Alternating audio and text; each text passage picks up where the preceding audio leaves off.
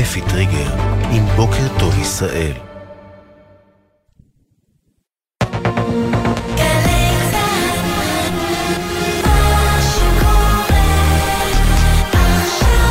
צה"ל, שש בבוקר. בוקר טוב ישראל עם אפי טריגר.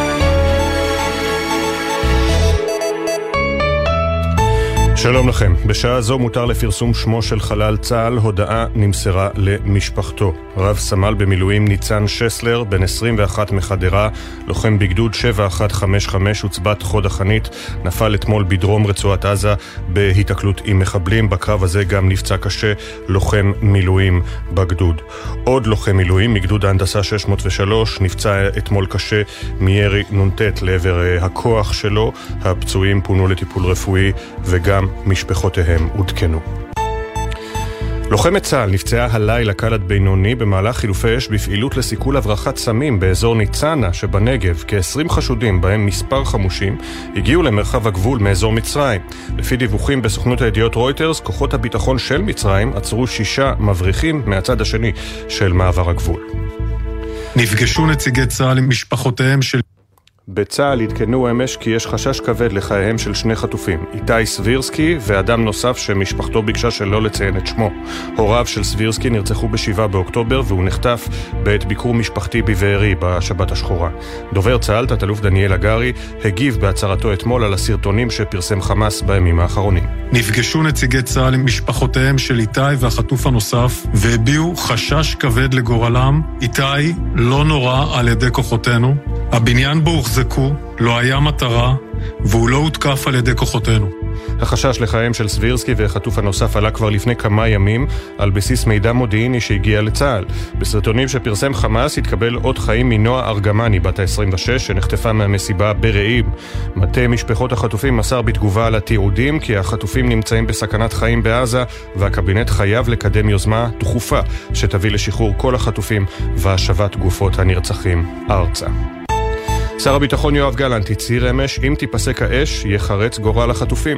אם תיפסק האש, יחרץ גורלם של החטופים לשנים ארוכות בשבי החמאס. ללא הלחץ הצבאי לא נצליח להגיע לשום הסכמות במסיבת עיתונאים אמש בקריה בתל אביב הזהיר עוד שר הביטחון, השלטון העתידי בעזה חייב לצמוח מתוך הרצועה, חוסר החלטה מדיני עלול לפגוע בהתקדמות הפעולה הצבאית. עוד קרא שר הביטחון לראש הממשלה נתניהו ולשר גנץ לשמור על ממשלת החירום. זו עת לפשרות בינינו על מנת להשיג את מטרות המלחמה ללא ממשלת האחדות. יהפוך כל הישג או כל מחיר לשלנו ושלכם.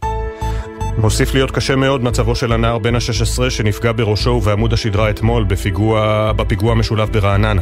מצבם של ארבעה פצועים נוספים מוגדר קשה, בבתי החולים במרכז הארץ מטופלים גם הבוקר 17 נפגעים בהם שבעה ילדים. עדנה בלושטיין בת ה-79 נרצחה בפיגוע, על מועד הלווייתה תבוא הודעה בהמשך. חקירת שני המחבלים נמשכת, קרובי המשפחה מחמוד ואחמד זידת מהכפר בני נעים הסמוך לחברון נעצרו אתמול וכעת בשב"כ בודקים בין היתר כיצד נכנסו לישראל ישראל כשהם מנועי כניסה. נבדק החשד שאחד המחבלים מועסק במקום סמוך לאזור הפיגוע. אתמול אמר הרמטכ"ל רב-אלוף הרצי הלוי בשיחה עם לוחמי יחידת יהלום, המחבלים ברעננה שאבו השראה מעזה. חווינו היום טרור גם ברעננה. זה שואב השראה מדברים בעזה. זה לא אנשים אמיצים שבאים להילחם איתכם, זה אנשים שבאים לתוך עיר ודורסים על מדרכות. כדורגלן נבחרת ישראל שגיב יחזקאל שב אמש ארצה מטורקיה עם משפחתו אחרי שנעצר שלשום ונחקר במשך שעות לאחר שהקדיש שער שכבש לקבוצתו למען השבת החטופים. בנמל התעופה בן גוריון זכה יחזקאל לקבלת פנים אוהבת מצד עשרות חברים ותומכים. אני רק רוצה להגיע קצת הביתה, להיות עם המשפחה, להירגע. הרגשה הכי טובה בעולם, אין על מדינת ישראל בעולם. אני באמת שמח אה, להגיע לארץ, חיכיתי לנחות וזהו, אני שמח להיות כאן. אה, לפי הדיווחים בטורקיה, מועדון הכדורגל בשקשיר אה, פתח בחקירה נגד אה, השחקן עדן קרצב לאחר ששיתף ברשת החברתית אינסטגרם רשומה הקוראת להשבת החטופים. קרצב נחקר במשטרת איסטנבול ושוחרר וגם הוא צפוי לשוב ארצה בימים הקרובים. משמרות המהפכה של איראן טוענים כי תקפו הלילה בסיס של המוסד באזור חבל הכורדים בעיראק באמצעות טילים בליסטיים, כך על פי סוכנות ידיעות איראנית. על פי הדיווחים, שניים נהרגו בתקיפה וחמישה נוספים נפצעו. גורמים אמריקנים אמרו לרויטרס כי אף מתקן אמריקני לא נפגע ולא סומן כמטרה בתקיפה הזו. בתוך כך, איראן גם קיבלה אחריות על תקיפה ב... בעיר חלה בצפון סוריה, שתחילה יוחסה לישראל. המטרות היו מבנים של ארגון דאעש, בתגובה לפיגוע ההתאבדות שגרם למותם של עשרות סמוך לקברו של קאסם סולימני בעיר קירמן באיראן. דובר משרד החוץ של ארה"ב מתיו מילר גינה בחריפות את התקיפות האיראניות ואמר, אנו מתנגדים למתקפות הטילים הפזיזות של איראן שמערערות את היציבות. כך מילר. הבחירות אה, לנשיאות ארצות הברית יוצאות לדרך. דונלד טראמפ זכה בבחירות המקדימות הראשונות של המפלגה הרפובליקנית במדינת איואה. על המקום השני מתחרים שגרירת, האום, שגרירת ארצות הברית באו"ם לשעבר ניקי היילי ומושל פלורידה רון די סנטיס. יושב ראש בית הנבחרים מטעם הרפובליקנים מייק ג'ונסון בירך את טראמפ והוסיף מדובר בניצחון היסטורי שיאחד את המפלגה לקראת הבחירות בנובמבר. טקס פרסי האמי ה-75 לטלוויזיה הסתיים לפני זמן קצר בלוס אנג'לס. השחקן הבריטי-מצרי חאלד עבדאללה, שהתבטא כבר בעבר נגד ישראל, צעד על השטיח האדום עם הכיתוב לעולם לא עוד על פרק ידו, כשהוא מתכוון לנפגעים הפלסטינים. הסדרה יורשים זכתה בפרס היוקרתי ביותר, פרס הסדרה הטובה ביותר, וכן בפרסים על השחקן והשחקנית הראשיים הטובים ביותר ושחקני משנה. הדוב זכתה בשישה פרסים, אה, ועצבים, המיני סדרה של נטפליקס, זכתה בחמישה. חמישה. עוד פרטים בפינת התרבות בהמשך בוקר טוב ישראל. מזג האוויר היום צפויה עלייה בטמפרטורות וייתכן טפטוף לאורך מישור החוף הצפוני. בחסות ביטוח ישיר, המציע לכם לבנדל ביטוח רכב וביטוח מבנה ותכולה לבית, ותוכלו לחסוך בתשלומי הביטוח. ביטוח ישיר, איי-די-איי חברה לביטוח. בחסות רשת ביתילי, המציעה לכם לפתוח את השנה במבצע ללא מע"מ, על כל הריהוט לבית. כי את השנה הזאת מתחילים ברגל ימין של ספה חדשה, ביתילי. בחסות אוטודיפו, המציעה מצברים לרכב עד השעה תשע בערב בסניפי הרשת, כולל התקנה חינם. כי אין סיבה לשרוף את שישי במוסך. אוטודיפו. בוקר טוב ישראל עם אפי טריגר. 607 גלי צה"ל, יום אה, שלישי, 16 בינואר 2024, ו' בשבט תשפ"ד. אנחנו פותחים עם אה, בשורה קשה שמגיעה למשפחה נוספת בישראל שמצטרפת למשפחת השכול. הותר לפרסום שמו של אה, לוחם במילואים שנפל בפעילות אתמול בעזה. דורון קדוש כתבנו לענייני צבא וביטחון, שלום. שלום אפי, כן, בדקות האחרונות דובר צה"ל מתיר לפרסום את שמו של חלל צה"ל המאה ה-89 מתחילתו של התמרון הקרקעי ברצועת עזה.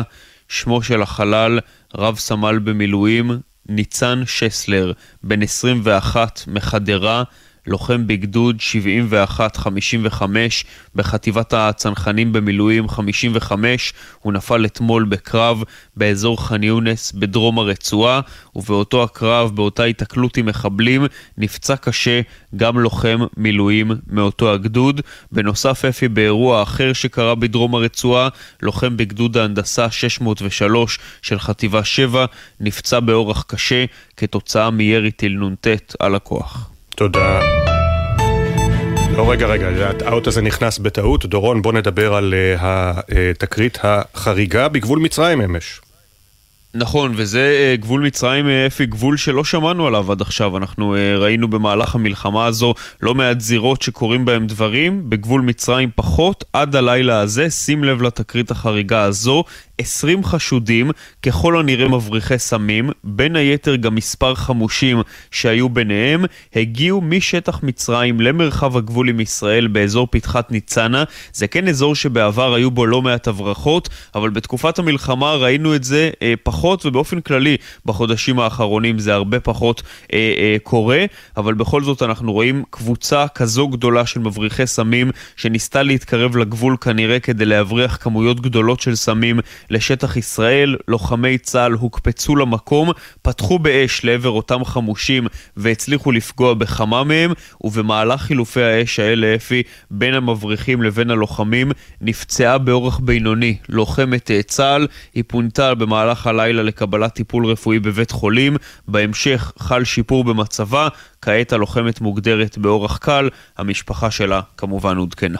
ואנחנו חוזרים אל אה, הסיפור של אה, החטופים שפרסם אמש דובר צה"ל, שעדכן קיים חשש כבד לחייהם של שניים, איתי סבירסקי וחטוף נוסף. תת אלוף הגרי גם הוסיף שהתקבל עוד חיים מהחטופה נועה ארגמני. דורון. נכון, אז מצד אחד חשש כבד שצה"ל מביע לחייהם של איתי סבירסקי וחטוף נוסף, ומהצד השני אות החיים מנועה ארגמני, כשדובר צה"ל קודם כל מבהיר שאיתי והחטוף הנוסף לא נורו בידי כוחותינו, הבניין שבו הם הוחזקו גם לא הותקף בידי חיל האוויר, בדיעבד יודעים רק להגיד שתקפו מטרות שסמוכות לאותו מבנה שבו הם הוחזקו, ומהדברים של דובר צה"ל אפי אפשר להבין כמה דברים. קודם כל החשש הזה לגורלם של איתי והחטוף הנוסף זה חשש שעלה כבר לפני כמה ימים, ללא קשר לפרסומים של חמאס שהגיעו במהלך אה, שתי היממות האחרונות. צה"ל אה, הביע את החשש הזה על בסיס מידע מודיעיני, הפרסומים של חמאס לצערנו רק חיזקו את החשש הזה. בנוסף, אפי שים לב, צה"ל יודע להגיד בדיוק באיזה מבנה הוחזקו אותם שלושה חטופים, נועה, איתי והחטוף הנוסף, גם זה על סמך מידע מודיעיני, ובאופן הזה יתאפשר לבצע בדיקה מדויקת מול חיל האוויר, מה הותקף, מה לא הותקף, ולומר שבמקרה הזה לא הייתה תקיפה, וזה מוביל אותנו אפי למסקנה שככל הנראה, אם אכן אה, יש חשש ממשי לחייהם של איתי והחטוף הנוסף, הם כנראה נרצחו בידי חמאס. תודה, דורון.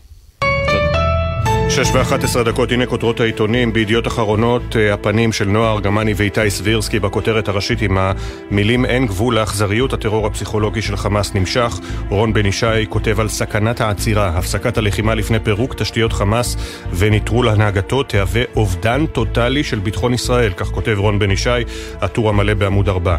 עוד בידיעות אחרונות, עדנה בלושטיין, בת ה-79, נרצחה אתמול בפיגוע המשולב ברעננה, מסע טרור במרכז הארץ, קוראים לזה בידיעות. אה, יעל צ'חנובר מספרת על פליטי שדרות שמפונים שוב. קיבלו הודעה, תקשיבו לזה, זה מופיע בעמוד 18, אה, פליטי שדרות פונו לכפר המכבייה ב-8 באוקטובר. כעת, בשל חוסר תיאום בין גופי הממשלה, הם קיבלו הודעה כי ייאלצו לעזוב את מקום מגוריהם, הפעם עברו תושבי קיבוץ מגן, התושבים המתוסכלים. בגדו בנו פעם נוספת, אין לנו לאן לחזור. הסיפור המלא מאת יעל צ'חנובר ומתן צורי בעמוד 18-19 בידיעות אחרונות. גם קבלת הפנים החגיגית לשגיב יחזקאל מופיעה בשער. במעריב, מסע טרור ברעננה, זו הכותרת הראשית, סיקור נרחב של אה, הפיגוע. אה, אנה ברסקי מעריכה, סימנים מתרבים ממשלת החירום סופרת את ימיה, כלומר אה, מחשבת את קיצה לאחור, וכך היא מפרטת בכותרת המשנה, הטיפול המפנק שמקבל בן גביר מנתניהו, פרץ ההדלפות מקבינט המלחמה, והביקורת שמיוחסת לאייזנקוט על ניהול המלחמה, הרמזים המצטברים מציירים תמונה ברורה, הממשלה דוהרת אל סופה, כך במעריב. אה, תוספת של 55 מיליארד שקל לביטחון, קיצוץ רוחבי במשרדים, למרות ההתנגדות של כמה מהשרים אושר בממשלה תקציב 2024, וגם אה, הפניה למדור הספורט, נפרדים מאגדת הכדורגל דרור קשטן, הלך לעולמו בגיל 79. בישראל היום, אפרופו הפיגוע ברעננה, הכותרת הראשית היא סכנת השב"חים, שוהים בלתי חוקיים. בת 79 נרצחה ו-18 נפצעו בפיגוע ברעננה. עוד חיים וחשש כבד, דובר צה"ל אומר, קיבלנו סימן חיים מהחטופה נועה ארגמני, חוששים לחיי איתי סבירסקי וחטוף נוסף. יהודה שלזינגר כותב על מלחמת התקציב, קיצוצים, תוספות ולא מעט גזרות, הכל על תקציב 2024. דרור קשטן, מוגדר אגדת דשא, התמונה שלו עם בקבוק המים המפורסם מופיעה בשער, והפרידה ממנו בעמוד 26 במדור הספורט של ישראל היום, וגם הכלנית פורחת שוב. אה, גם מלחמת חרבות ברזל לא עצרה את הכלנית המצויה מלפרוח בעוטף עזה, שגם הוא עוד יפרח כמוה שוב, כותבים בישראל אה, היום. בהארץ, הכותרת הראשית עוסקת בפיגוע ברעננה, אישה נהרגה ו-17 נפצעו בפיגוע דקירה ודריסה בכמה זירות ברעננה, שני מחבלים מהאגדה נעצרו. אה, עמוס הראל מעריך שהאגדה על סף התפרצות. מתחת לקיפול בהארץ, חשיפה של עומר בן יעקב. ישראל החלה להפעיל מערכת השפעה המונית ברשת, חרף חשש משימוש פוליטי. ישראל רכשה בפעם הראשונה מערכת טכנולוגית להשפעה המונית, המסוגלת לייצר בין השאר תכנים מותאמים לקמפיינים של תודעה ברשת, כך על פי חמישה מקורות הבקיאים בנושא. הרכישה היא חלק מניסיון נרחב להתמודד עם מה שמקורות מודיעיניים וטכנולוגיים הגדירו מחדל ההסברה שנחשף ב-7 באוקטובר, ועם משבר האמינות החמור של ישראל שהקשה לטענתם על יכולתו של צה"ל לפעול מול חמאס. הג'רוזלם פוסט, בכותרת הראשית התמונה מתחנת האוטובוס המעט הרוסה, אתמול ברעננה, והכותרת One Killed, 18 Injured in Ra'anana Terrorist Attack, נרצחת אחת ו-18 פצועים בפיגוע ברעננה, מתחת לקיפול בג'רוזלם פוסט, גלנט, Goals in Northern Gaza attained, South not far behind. השגנו את מטרותינו בצפון הרצועה, נשיג אותן בקרוב מאוד בדרומה, כך גלנט. הוא ויתד נאמן שני מרצחים בשלוש זירות פיגוע דמים משולב ברעננה, ומשמאל לסמל העיתון התרגשות רבה בקריית יערים, לקראת מסע החיזוק מחר של רבנו, מרן הגאון הרב דוב לנדו שליטה. אנחנו בהמשך גם, אם יהיה לנו זמן, נחזור אל כותרות עיתוני הכלכלה ועוד סיפורים הקשורים במלחמה מהרשת.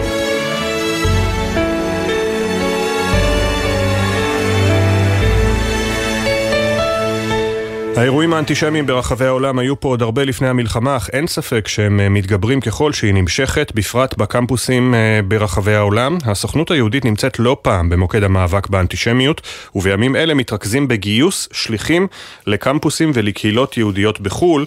איתנו נתי צ'ופק, מנהלת שליחי הקמפוסים של הסוכנות היהודית. שלום, בוקר טוב נתי. בוקר אור. ספרי לנו בעצם על התפקיד שלך, מנהלת שליחי הקמפוסים של הסוכנות. נכון, אז הסוכנות היהודית כבר שנים מפעילה כמאה שליחים שנמצאים בקמפוסים ברחבי העולם, בקמפוסים אסטרטגיים, רובם בארצות הברית, ובעצם מאז השביעי באוקטובר הם ניצבים בקו הראשון שפועל להביא את ישראל לכל בית בעולם, וגם להילחם באנטישמיות ולחזק סטודנטים יהודים בקמפוסים. ואנחנו נמצאים בתקופה סוערת מאוד בקמפוסים, אנחנו ראינו מה קורה בקמפוסים האמריקאים של אוניברסיטאות העילית. כשאת אומרת שיש כמאה שליחים בקמפוסים, אתם עדיין רוצים לגייס עוד, נכון?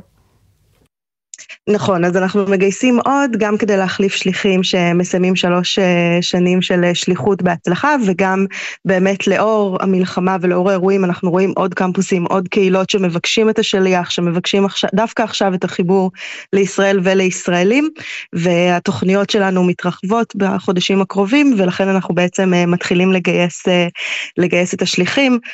הפרופיל של שליחים בקמפוסים הם חבר'ה בדרך כלל אחרי לפחות תואר ראשון עם איזשהו קשר או לעולם התפוצות או לעולם החינוך, חיבור מאוד מאוד חזק כמובן לישראל וכל מי שמעוניין יכול לחפש אותנו ברשתות החברתיות ו... ולהתחיל במסע הזה שהוא משמעותי גם ברמה האישית וגם באמת אני חושבת שהיום ברור לכולם שגם ברמה הלאומית חשוב לכולנו. זה חשוב מאוד אחרי אירועי 7 באוקטובר אבל זה אומר גם להיות באווירה הרבה פעמים עוינת בקמפוס גם בנחיתות מספרית כמובן של תומכי פלסטינים לעומת, לעומת יהודים ותומכי ישראל ובוודאי גם תומכי פלסטינים בקרב נקרא לזה הבורים שבסטודנטים שלו שמאמינים למה שהם קוראים בטיק טוק, רואים בטיק טוק ולא בודקים את העובדות אז אני מניח שיש ספקות בקרב האנשים שחושבים אולי להיות שליחים. נכון, אז באמת האווירה בקמפוסים זה לא חדש לצערנו וזה לא מהשביעי באוקטובר, זה היה גם לפני, אבל כמובן שזה מאוד מאוד התגבר והתעצם אחרי השביעי באוקטובר. יש קמפוסים ש, שבאמת לא קל בהם להיות, לא רק ישראלי, אלא לא קל בהם אפילו להיות יהודי, אנחנו מכירים את הסיפורים על סטודנטים שמסתירים סממנים יהודים וכו', ואחת מהמטרות העיקריות של השליחים זה לתת לאנשים את האפשרות לא לפחד בזהותם היהודית ולא לפחד גם להיות uh, בפומבי uh, תומכי ישראל. אבל uh, צעד אחד אחורה עוד לפני זה, בהרבה מאוד קמפוסים לא מרגישים ב- ביום יום את העלייה הזו באנטישמיות, אבל כן מה שהם מרגישים ומה שאנחנו נלחמים בו זה המון המון בורות והמון המון אדישות, ואלה תופעות לא פחות מסוכנות. ובעצם בהרבה מאוד מקומות זו העבודה העיקרית של השליחים, לא להילחם עכשיו ככה בפעם בחודש שמישהו מצייר, לא עלינו, כן, אבל צלב קרס בכניסה למוסד יהודי, אלא לנסות להילחם ברוב השקט שפשוט אדיש, או שפשוט באמת לא מכיר ולא יודע. ו- וזו המשימה שלנו, של חינוך ושל חיבור באמצעות הסיפורים האישיים שלנו.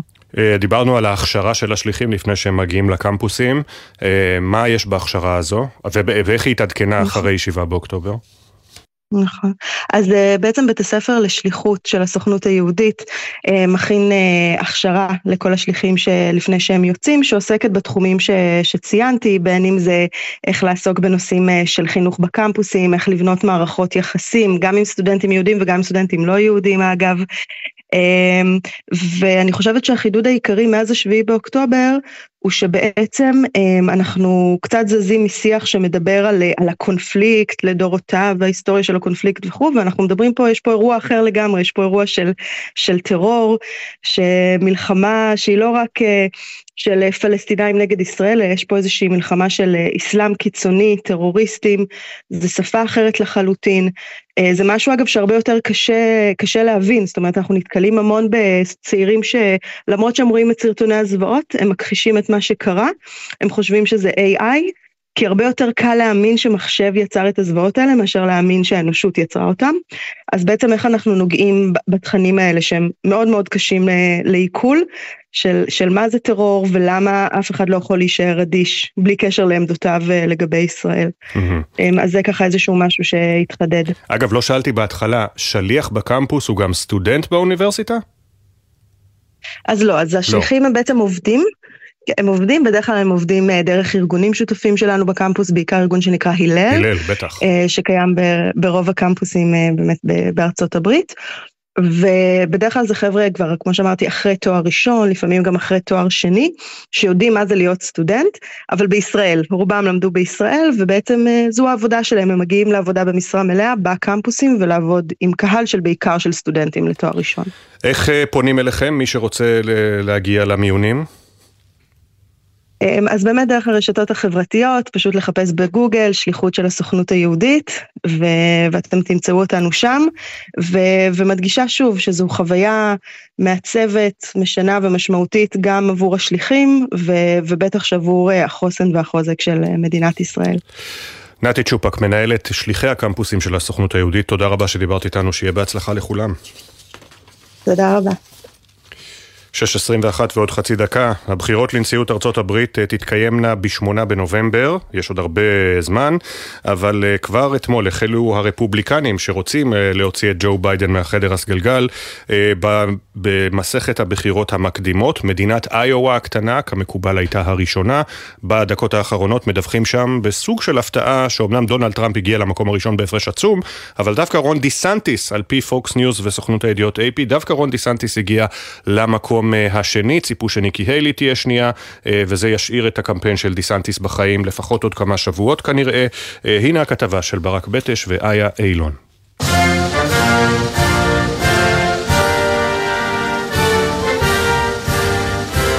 לבחירות לנשיאות ארצות הברית יש עוד קצת פחות משנה, אבל בינתיים במדינת איווה נערכו הלילה הבחירות המקדימות, הפריימריז הרפובליקנים הראשונים, או כמו שהאמריקנים מכנים אותם, הקוקוסס.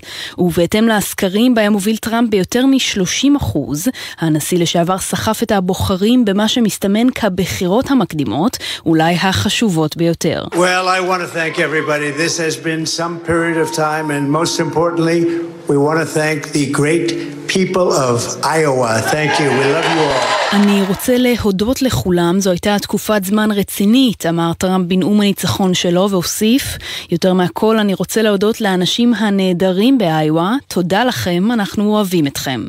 למרות כתבי האישום, וכנראה גם בזכותם, טראמפ ניצח בענק ולפי המדגמים כרגע, זכה ביותר מ-50% מקולות התושבים. לבחירות המקדימות השנה היה תפקיד חשוב ביותר בבחירות לנשיאות, שכנראה הולכות להיות המתוחות ביותר שהיו כאן מזה שנים.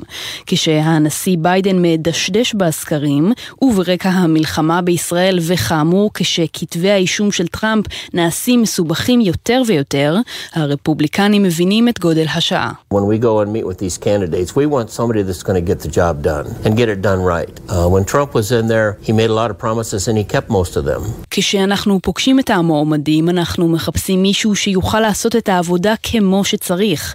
כשטראמפ היה בתפקיד, הוא הבטיח המון הבטחות וביצע את רובן. מצביעיו של טראמפ יודעים שהמסע לא יהיה פשוט, במיוחד שכבר מספר מדינות הודיעו על ההחלטה לפסול את מועמדותו, ובאיואה המדינה הרפובליקנית, המיעוט הדמוקרטי חושש מההשלכות של בחירתו של טראמפ, כך אומר לנו נפתלי סטרמר שמצנן את ההתלהבות מהבחירות, במיוחד לאור גל הקור הקיצוני שפוקד אותם ומשאיר אותם בבתים. בתור דמוקרט, מקווה מאוד שטראמפ לא ייבחר להיות מועמד. כן, אני חושב שזה יהיה אסון לארה"ב אה, וגם לישראל. אין כאן התלהבות גדולה השנה הזאת, אה, גם בגלל שזה רק המפלגה הרפובליקנית, ושתיים, כאן הקור העז שנחת עלינו. באיואה. אז כצפוי, טראמפ אכן ניצח באיואה. על המקום השני מתחרים ברגעים אלה שגרירת ארצות הברית באו"ם לשעבר ניקי היילי ומושל פלורידה רון דה סנטיס. אמנם מדינה יחסית קטנה, אבל היא בהחלט מסמנת לנו מה צפוי לנו בהמשך הדרך בבחירות למתמודד הסופי מטעם המפלגה הרפובליקנית. כן, וכאמור ממש בדקות האחרונות, אה, שורה של רשתות חדשות בארצות הברית, פוקס אה, ניוז הייתה הראשונה אחרי ה-AP, עכשיו גם חדשות NBC, מעריכים שרון די סנטיס הגיע למקום השני.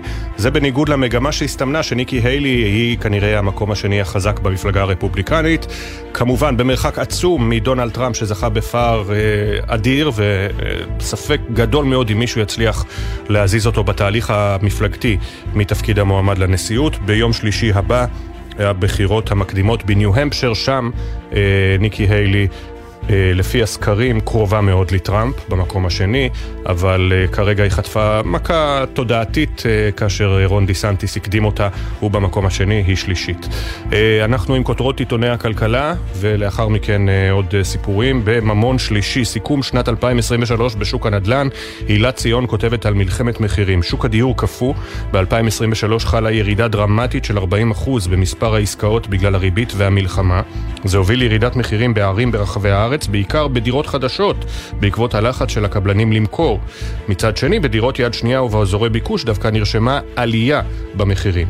שימו לב, בעפולה למשל, עלייה של 20% במחיר דירות חדשות, בתל אביב עלייה של 8.5% במחיר דירות חדשות, באשדוד ירידה של 6%, ובאור יהודה ירידה של 8%. כתבה מלאה במוסף ממון של ידיעות אחרונות. אגב, בניגוד למקובל ובעקבות אה, מותו של דרור קשטן, המאמן האגדי, בשער האחורי של ממון שלישי יש פרידה מדרור קשטן. מדור הספורט מופיע הבוקר לא בעמודי החדשות של ידיעות, אלא בשער האחורי של ממון. תמונת ענק של דרור קשטן עם עשן הסיגריה יוצא מפיו, החמסה המשתלשלת מהכיס, עשן הסיגריות על הקווים, האופי הבלתי מתפשר, הכדורגל המלהיב, התארים הבלתי נגמרים, כבר אין יותר כאלה, פרידה ממאמן יחיד במינו. בכלכליסט. הכותרת הראשית, סמוטריץ' סיפק מינימום של אחריות פיסקלית, אך זה רחוק מלהספיק, מעריכים אה, מנתחים צבי זרחיה ושלמה אה, טייטלבאום בעמודים 4-5. בדה מרקר, רשות המיסים מתכננת גבייה כפויה מרווחים כלואים בחברות פרטיות. כך אה, מדווחת מירב ארלוזורוב. האלפיון העליון עולה על הכוונת של רשות המיסים, בניגוד לדרישת השרים לצאת במבצע מס לשחרור רווחים של חברות פרטיות שנותרו בקופתן, בכוונת רשות המיסים לכפות עליהן לחלק דיבידנדים. לפי הערכות, בחברות הרלוונטיות יש 200 מיליארד שקל של רווחים כלואים, ופוטנציאל הגבייה מגיע למיליארדי שקלים רבים. זהו היפוך מדיניות חשוב ביחס המדינה לעשירי ישראל. הפרטים המלאים מאת מירב ארלוזורוב בעמוד 6 בדה מרקר. אה, בגלובס, הכותרת הראשית, מחצית מאתרי הבנייה סגורים וכוח העבודה שהובטח עוד לא הגיע, כותב יובל ניסני, המלחמה הותירה את ענף הבנייה עם מחסור גדול של כ-140 אלף ידיים עובדות, בעיקר בגלל סגירת המעבר של פלסטינים לישראל ועזיבת הזרים, הכתבה המלאה בעמודים 2-3 בגלובס. במדור הציטוט היומי, אה, פרנסיס בייקון הפעם, הספק הוא בית הספר של האמת. הספק הוא בית הספר של האמת. יפה. אה, לפני שנצא להודעות, אה, אמרנו כבר, דונלד טראמפ זכה בבחירות המקדימות באיואה, לא מפתיע. חצי מפתיע שרון דיסנטיס הגיע למקום השני וניצח את ניקי היילי שהגיע למקום השלישי. וטקס האמי נשמע עליו בהרחבה בפינת התרבות של ענבל גזית. הזוכה הגדולה בתחום הדרמה היא יורשים, גם סדרת הדרמה הטובה ביותר, גם סרה סנוק, הלא השיב, השחקנית הטובה ביותר, קירן קלקין זכה בפרס שחקן הטוב ביותר על תפקידו כרומן, אה, ומתיו מקפיידן אה, זכה בתפקיד שחקן המשנה על תפקידו כתום. הוא הודה לאשתו בסדרה. לאשתו השנייה בסדרה, כלומר לגרג, ולאשתו האמיתית, השחקנית קילי הוז, בנאום התודה שלו, שזה היה רגע משעשע. יוצאים לכמה הודעות ומיד חוזרים.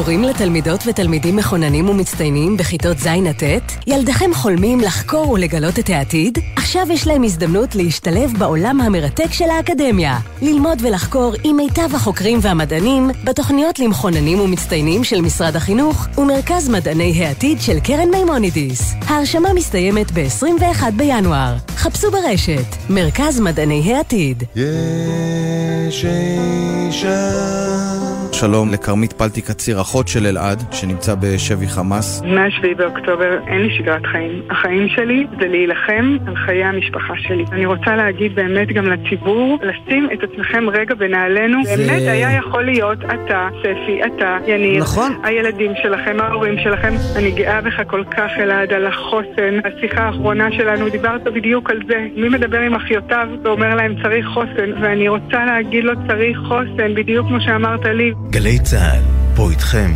בכל מקום, בכל זמן. עכשיו בגלי צה"ל, אפי טריגר, עם בוקר טוב ישראל. שש ושלושים הכותרות.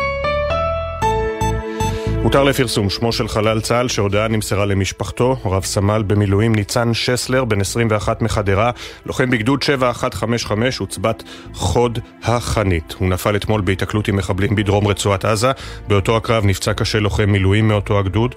בקרב נוסף בדרום הרצועה נפצע קשה לוחם בגדוד ההנדסה 603 מירי נ"ט. משפחות הפצועים עודכנו, הם פונו לטיפול רפואי. באירוע אחר הלילה, לוחמת צה"ל נפצעה קל עד בינוני במהלך חילופי אש בפעילות לסיכול סיכול הברחת סמים באזור ניצנה. כ-20 חשודים בהם מספר חמושים הגיעו למרחב הגבול מאזור מצרים. רויטרס מדווחים שכוחות הביטחון של מצרים עצרו בצד השני, מדרום למעבר הגבול, שישה מבריחים. בצה"ל עדכנו כי יש חשש כבד לחייהם של שני חטופים איתי סבירסקי ואדם נוסף שמשפחתו ביקשה שלא לציין את שמו. הוריו של סבירסקי נרצחו ב-7 באוקטובר והוא נחטף בעת ביקור משפחתי בבארי. דובר צה"ל, תת-אלוף דניאל הגרי, הגיב בהצהרתו אמש על הסרטונים שפרסם חמאס בימים האחרונים. נפגשו נציגי צה"ל עם משפחותיהם של איתי והחטוף הנוסף והביעו חשש כבד לגורלם. איתי לא נורא על ידי כוחותינו. הבניין בו הוחזקו לא היה מטרה והוא לא הותקף על ידי כוחותינו. בסרטונים שפרסם חמאס השבוע התקבל אות חיים אה, מנועה ארגמני בת 26 שנחטפה מהמסיבה ברעים. מטה משפחות החטופים מסר בתגובה על התיעודים כי החטופים נמצאים בסכנת חיים בעזה והקבינט חייב לקדם יוזמה דחופה שתביא לשחרור כל החטופים והשבת גופות הנרצחים ארצה. נשיא ארצות הברית לשעבר דונלד טראמפ מנצח בפער גדול בבחירות המקדימות של המפלגה הרפובליקנית במדינת איואה, כך אה, על פי רשתות החדשות המובילות, הוא כבר נשא נאום ניצחון. Well, I want to thank everybody. This has been some period of time, and most importantly, we want to thank the great people of Iowa. Thank you. We love you all. אני רוצה להודות לכולכם, זה היה בהחלט אה, אירוע מעניין. אני יותר מהכל רוצה להודות לאנשים הנהדרים של מדינת איואה, תודה, אנחנו אוהבים אתכם. למקום השני הגיע מושל פלורידה רון דיסנטיס, השגרירה לשעבר באו"ם ניקי היילי הגיע רק למקום השלישי, והמתמודד הרביעי, איש העסקים השנוי במחלוקת ויבק רמסמאווי, הודיע לפני דקות ספורות שהוא מסיים את הקמפיין פורש מהמרוץ לאחר שסיים רק רביעי ואחרון. עדכוני תנועה לנהגים מאולפן גלגלצ, כביש 6 דרומה, עמוס ממחלף עירון עד אייל, כביש החוף דרומה, עמוס ממחלף אור עקיבא מערב עד מחלף קיסריה, כביש 65 עמוס מצומת אום אל-פחם עד מחלף עירון, מזג האוויר היום צפויה עלייה בטמפרטורות וייתכן טפטוף לאורך מישור החוף הצפוני. 633, צילום בתים של בכירים במערכת הביטחון, שליחת זרי פרחים למשפחות חטופים, אלה רק חלק מהמשימות שגורמים איראנים ניסו לגרום לישראלים לבצע באמצעות הרשת, רשת האינטרנט, כך חשף אתמול שירות הביטחון הכללי. באיראן מנסים שוב ושוב לרגל אחר ישראל, והפעם להפעיל אזרחים ישראלים שיבצעו משימות ביטחוניות. איתנו ארז קריינר, לשעבר ראש חטיבת הסייבר בשב"כ, שלום לך, בוקר טוב.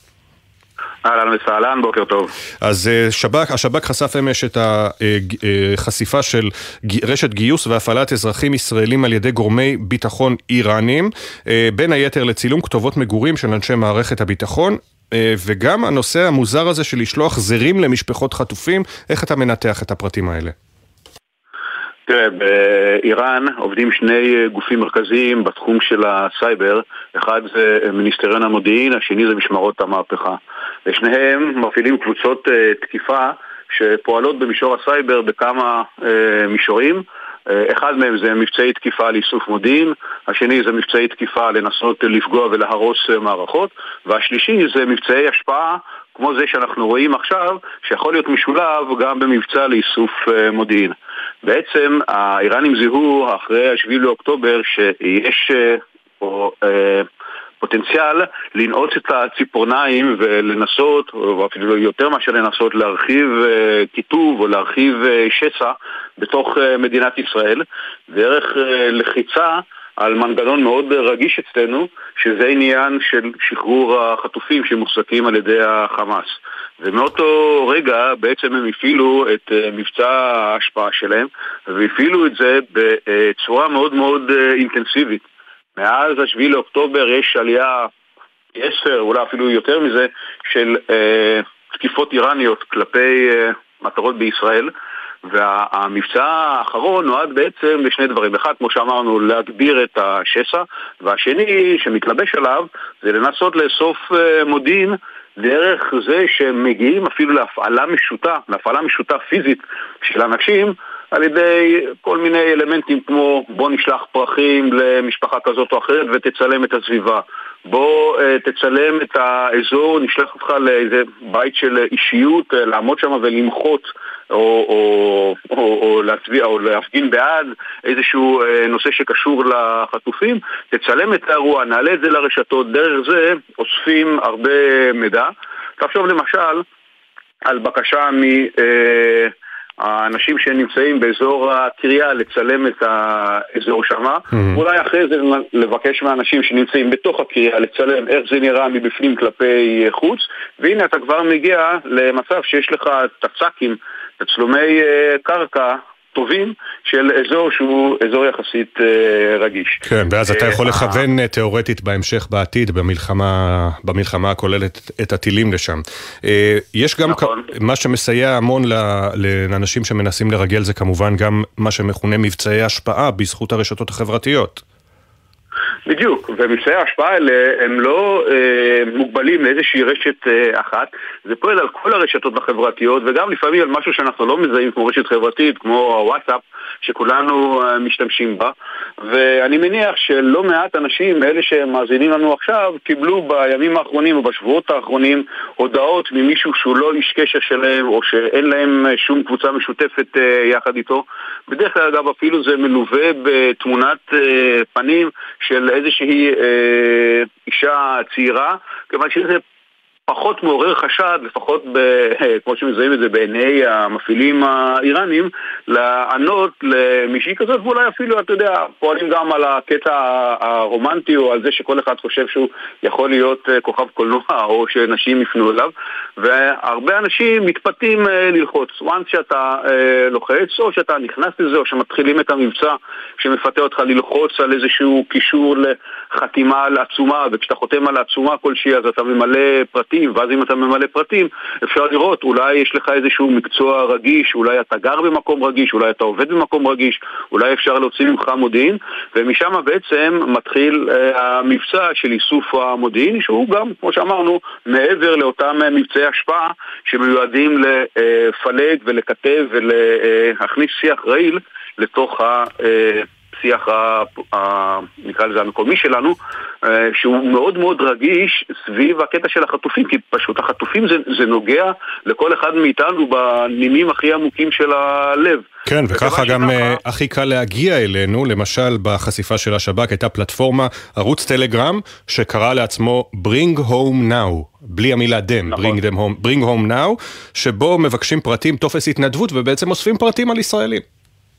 נכון, ותראה, זה ששב"כ אה, מפרסם דברים כאלה בצורה רחבה, זה לא משהו שקורה לעיתים אה, קרובות. זה מעיד על זה שהכמויות, ואולי אפילו גם אה, הצלחות או הצלחות חלקיות של המודיעין האיראני, היו כאלה, וזיהו שעשויה להתפתח פה איזושהי בעיה שהיא קצת יותר רצינית, ולכן שב"כ בחר לפרסם את זה בצורה רחבה דרך המדיה.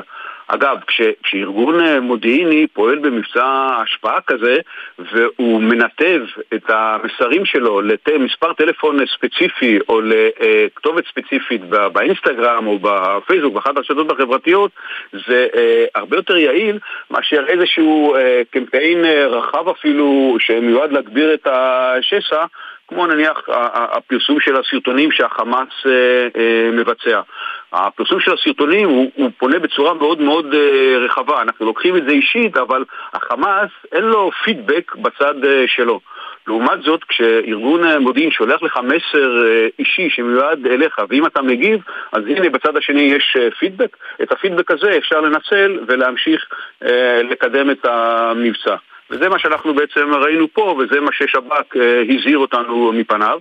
אגב, העצה הכי פשוטה והכי ברורה זה כשאתה מקבל איזשהו מסר ממישהו שאתה לא מכיר ולא נמצא בין אנשי הקשר שלך, אה, תחשוד, אל תלחוץ על שום אה, תמונה שמחוברת, אל תתפתה לענות. אה, תנסה לברר אה, מי ומה, mm-hmm. ועדיף פשוט להזניח את, ה, אה, את אותו פוסט או את אותה פנייה. אני רוצה להתקיל אותך ברשותך, ארז, לא היה לנו זמן לעדכן אותך לפני השיחה, יש היום כותרת מאוד מעניינת, חשיפת עיתון הארץ, מאת עומר בן יעקב. ישראל החלה להפעיל מערכת השפעה המונית ברשת. היא רכשה בפעם הראשונה מערכת טכנולוגית להשפעה המונית, המסוגלת לייצר בין השאר תכנים מותאמים לקמפיינים של תודעה ברשת, כך על פי חמישה מקורות הבקיאים בנושא.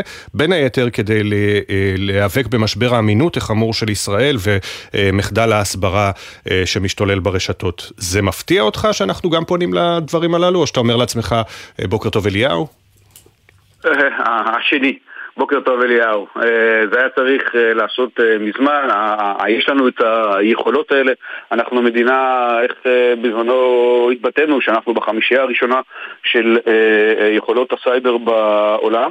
ואנחנו צריכים לדעת לנצל את זה גם בכיוונים שבהם היריב שלנו הוא כמעט אה, שחקן אה, בלעדי. בהחלט אה, צריכים להפעיל, ולהפעיל בצורה מאוד חזקה. אגב, הדוגמה אולי הכי טובה להשפעה של איזשהו קמפיין רשת גדול כזה, זה הסיפור של האביב הערבי, שהתפתח כולו בפייסבוק, והיכולת להפעיל המונים דרך הרשת החברתית, לבצע השפעה, אומנם שם זה כמובן לא היה מבצע ישראלי ולא שום דבר, אלא משהו, נקרא לזה יותר עממי, אבל היכולות האלה אה, לעשות השפעות דרך קמפיינים בעולם הסייבר, בעולמות הווירטואליים, זה יכולות שחייבים לדעת לנצל אותם. אגב, הראשונים שידעו לנצל את הדברים האלה אולי, היו כל מיני אה, גורמים שהתעסקו בקמפיינים mm-hmm. של בחירות בכל מיני אה, מקומות, והצליחו להגיע להצלחות אה, אה, לגמרי לא רעות, לפחות לפי פרסומים, מה שנקרא, אה, בעיתונות או במדיה. כן. ארז קריינר, לשעבר ראש חטיבת הסייבר בשב"כ, תודה רבה שהצטרפת אלינו, בוקר טוב. אחלה, יאללה ביי. 642, קיבוץ מגן, איבד שניים מחבריו במתקפת 7 באוקטובר, ואלמלא כיתת הכוננות ייתכן שגורל התושבים היה חמור בהרבה. בימים האחרונים חברי מגן מתחילים לחזור לקיבוץ האהוב ולשמוע את סיפורי הגבורה של אנשי כיתת הכוננות המעטים שהצליחו למנוע טבח בקיבוץ. כתבנו בדרום רמי שני שמע את סיפורם. הוא אומר לי, אני נמצא בשייח שלנו, שזו העמדה הגבוהה ביותר ליד הבריכה שלנו, יש שיירה בדרך אלינו, ואני אומר לו, שיירה של מה? אה, הוא לא אמר מחבלים, וגם אני לא שמעתי, אבל זה מספיק בשביל לדרוך את ה... אה, הכל ביחד. זהו אוהד, סגנו של ברוך כהן, הרבש"ץ של קיבוץ מגן. הוא מצא את עצמו בחוד הפיקוד של כיתת הכוננות, שהתאמנה רבות לתרחישי תקיפה, אבל אירועים שונים בתכלית מאלו שהיו בשבעה באוקטובר. אני רואה שני רכבי פיקאפ, אפור ולבן, ושני אה, טורים של, אה, אה, מבחינתי חיילים הם היו באותו זמן, הם היו לבושים בדיוק כמונו, בחיילים... אה, במכנסיים בבז', האפוד שלהם היה שחור. למרות כל מה שעשינו, הם נכנסו עם שני הרכבים, שני אופנועים, בין 20 ל-30 אה, מחבלים. התמקמנו בעמדות ומחסות, וניהלנו קרב איתם, ויש כאלה שעשו אפילו איגוף, עברו את ה... לצד שלהם של השיחים. וניהלו איזשהו ירי מהצד, הפתיעו את המחבלים. יש לנו רבש"ץ שנפגע, האוטו שלו אה, מפוצץ לגמרי. ויש לנו כבר שני חבר'ה מכיתת הכוננות שפגועים בנוסף. הקרב על הגנת קיבוץ מגן היה קשה. בהתחלה הסתמכו חברי כיתת הכוננות על תרחיש הגעה מהיר של כוחות צבא. משאלו לא הגיעו, נאלצו אנשיה ליצור חגורת אבטחה שאותה לא יעברו המחבלים, ולהישאר שעות ארוכות כדי להדוף שלושה גלים של מתקפת מחבלים. בגדול ניהלנו אש איתם סדר גודל שעה או משהו כזה, ובאיזשהו שלב הם אה, נסוגו מתוך הקיבוץ, מאותה הגינה הגדולה, דרך הפרצה שהם נכנסו, והתמקמו מחוץ לקיבוץ בין העצים, בסברוסים שהיו שם, וברגע שזה קרה, בעצם אנחנו יכלנו רגע לעשות טיפול רפואי לשני הפצועים שלנו. אייל צורף הצטרף גם הוא ללחימה בשלב הראשון של הקרב כמו עוד אחרים מבני משפחתו. כל הזמן אנחנו, ברור לנו שהצבא תוך דקה מגיע, אבל הדקות האלה עברות, אה, זה נהפך לשעות. ויש לנו, אני בתור חובש, מטפל בשני פצועים אה, שאני רואה שאני הולך לאבד אותם, אנשי רפואה לא יכולים להגיע כיורים, ופתאום בכל זאת אה, מתוך השיחים מאחוריי מגיעים אה, שני, שהיא רופאה שלנו צעירה, ודורון גל, שני רופאים צעירים, מגיעים בלי נשקים, בלי כלום, לטפל בפצועים בקו ראשון. כוחות הצבא הגיעו בצהריים והתפרסו בקיבוץ. הם השתאו נוכח הצלחתם של חברי המשק להגן עליו ותפסו פיקוד. החברים והתושבים התפנו, עכשיו הם מתחילים לחזור לקיבוץ ולשקם אותו ואת עצמם מחדש. חבר'ה ממש בגבורה, אנשי השדה, אה, זרו, תפוחי אדמה וכל מה ש... כל העיבודים שהיה צריך לעשות, ועבדו. וכן, גם המפעל כבר אה, מעל חודש אה, חזר לעבוד. גאווה, גאווה אמיתית לראות את זה. אה, עכשיו אנחנו אל אה, עדכון על מצב הפצועים אה, מבית החולים שניידר, שמאושפזים בבית החולים שניידר אחרי הפיגוע אתמול ברעננה. אילי זילברברג כתבנו נמצא שם, שלום אילי.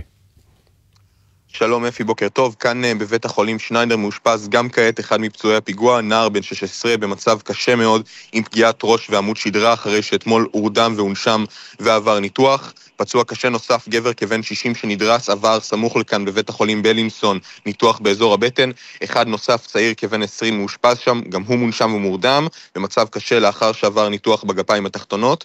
בבית החולים מאיר בכפר סבא מאושפזים כעת שני פצועים קשה מדריסה, אחת מהן מורדמת ומונשמת, שניים נוספים במצב בינוני. בשניידר מעלינו מאושפזים שישה ילדים נוספים שנפצעו פציעות גפיים בדרגות קל עד בינוני. ובאיכילוב בתל אביב מאושפזים שני גברים עם פציעות אורתופדיות, אחד מהם היה צפוי לעבור ניתוח במהלך הלילה. בבית החולים לניאדו בנתניה ישנה אישה בשנות ה-60 לחייה שהתעלפה בשטח ונחבלה, וכעת מאושפזת שם במצב קל. בסך הכל אפי, נכון להבוקר, ישנם 17 פצועים מאושפזים בבתי החולים השונים באזור הפיגוע. אנחנו כמובן נשוב ונעדכן עם כל העדכונים מבתי החולים על מצבם. תודה אליי. אה, לפני פינת הפרשנים שלנו, בדרך כלל בשעה הזו מדי יום אנחנו מביאים את פינת מאחורי השמות, שבה אנחנו מספרים על כל אה, נרצח ונופל, על כל אחת ואחד. אה, הצוות המסור שלנו מקפיד להגיע לכל משפחה, לקבל את הפניות של כל המשפחות, כדי להביא את הסיפורים מדויקים ככל האפשר, משפחות, חברים, ובסך הכל הגענו עד עכשיו ליותר מ-1,200 נופלים ונרצחים מאז השבת השחורה, כולל כמובן הפעילות של צה"ל, המלחמה עצמה והפעילות ברצועה ובצפון.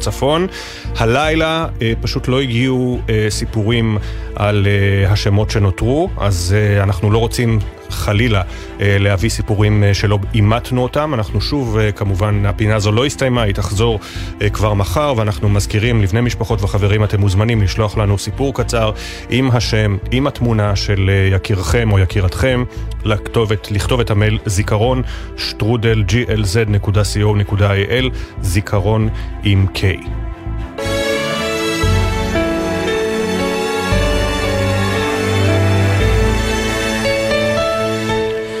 פינת הפרשנים שלנו בעקבות הפיגוע ברעננה אתמול, שמגיע רגע אחרי האזהרות של בכירי מערכת הביטחון לגבי התחממות אה, גזרת איו"ש, כמו שקוראים לזה. אה, איתנו האלוף משנה במילואים, אה, שני אלופי משנה במילואים, טליה לנקרי, לשעבר בכירה במל"ל, שלום לך, בוקר טוב. שלום, בוקר טוב. ומוטי יוגב, שהיה גם חבר כנסת מטעם הבית היהודי, וחבר בוועד... וימינה, וחבר בוועדת החוץ והביטחון של הכנסת לשעבר, שלום לך, בוקר טוב. בוקר טוב לך ולמאזינים, לכם. אה, בוקר טוב. אה, ואלוף משנה במילואים אה, טליה לנקרי, ראינו אתמול את הפיגוע ברעננה, אנחנו שומעים את הוויכוח לגבי איו"ש שמתמקד בסוגיית הכנסת הפועלים וחיזוק הרשות הפלסטינית. האם לדעתך העניין הזה יכול להיפתר במבנה של הדרג המדיני כיום, של הקואליציה כיום? תראה, אני חושבת שהמתח שקיים אה, הוא לא, הוא לא חדש בהקשר הזה, כלומר הדילמה הזו של להכניס פועלים בעיתות אה, אה, מלחמה, מבצעים, מתח, חגים, לא, זה, לא, זה לא עניין או דילמה חדשה שאנחנו מתמודדים איתה במלחמה הזאת. המלחמה הזאת זה כמובן ביתר שאת. ויש בזה היגיון רב, אני חושבת, לשני הצדדים, בלבד שאנחנו מוצאים פתרון אלטרנטיבי.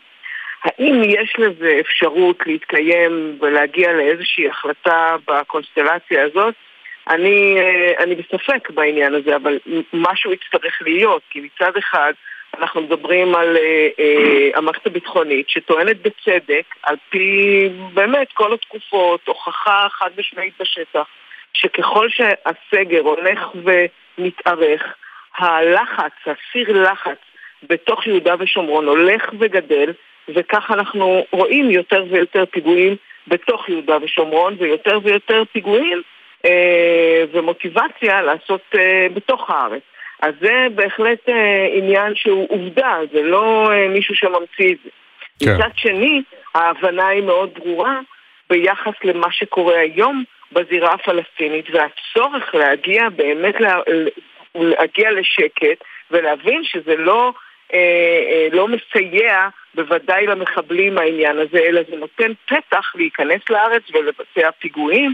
אני לא בטוחה שזה האירוע של אתמול, כי uh, שב"חים תמיד היו, וזה חלק מהעניין, והמוטיבציה הולכת וגדלה בעניין הזה, שצריך לפתור את זה בדרך אחרת, אני מניחה שתכף נדבר, נדבר גם על זה. אבל לעניין של אותם, אותו, אותם אנשים, או אותם מקבלי החלטות, שדוגלים בזה שלא להכניס פועלים uh, לארץ, אוקיי, בוא ניתן אלטרנטיבה. מה האלטרנטיבה לעניין הזה? אגב, אפילו למשק. Mm-hmm. אפילו למשק, לא רק בהיבט הביטחוני. האם מדינת ישראל פועלת להביא יותר עובדים זרים? התשובה היא לא. ההפך, הולכים ומורידים את המכסות, ולא נותנים לזה מענה.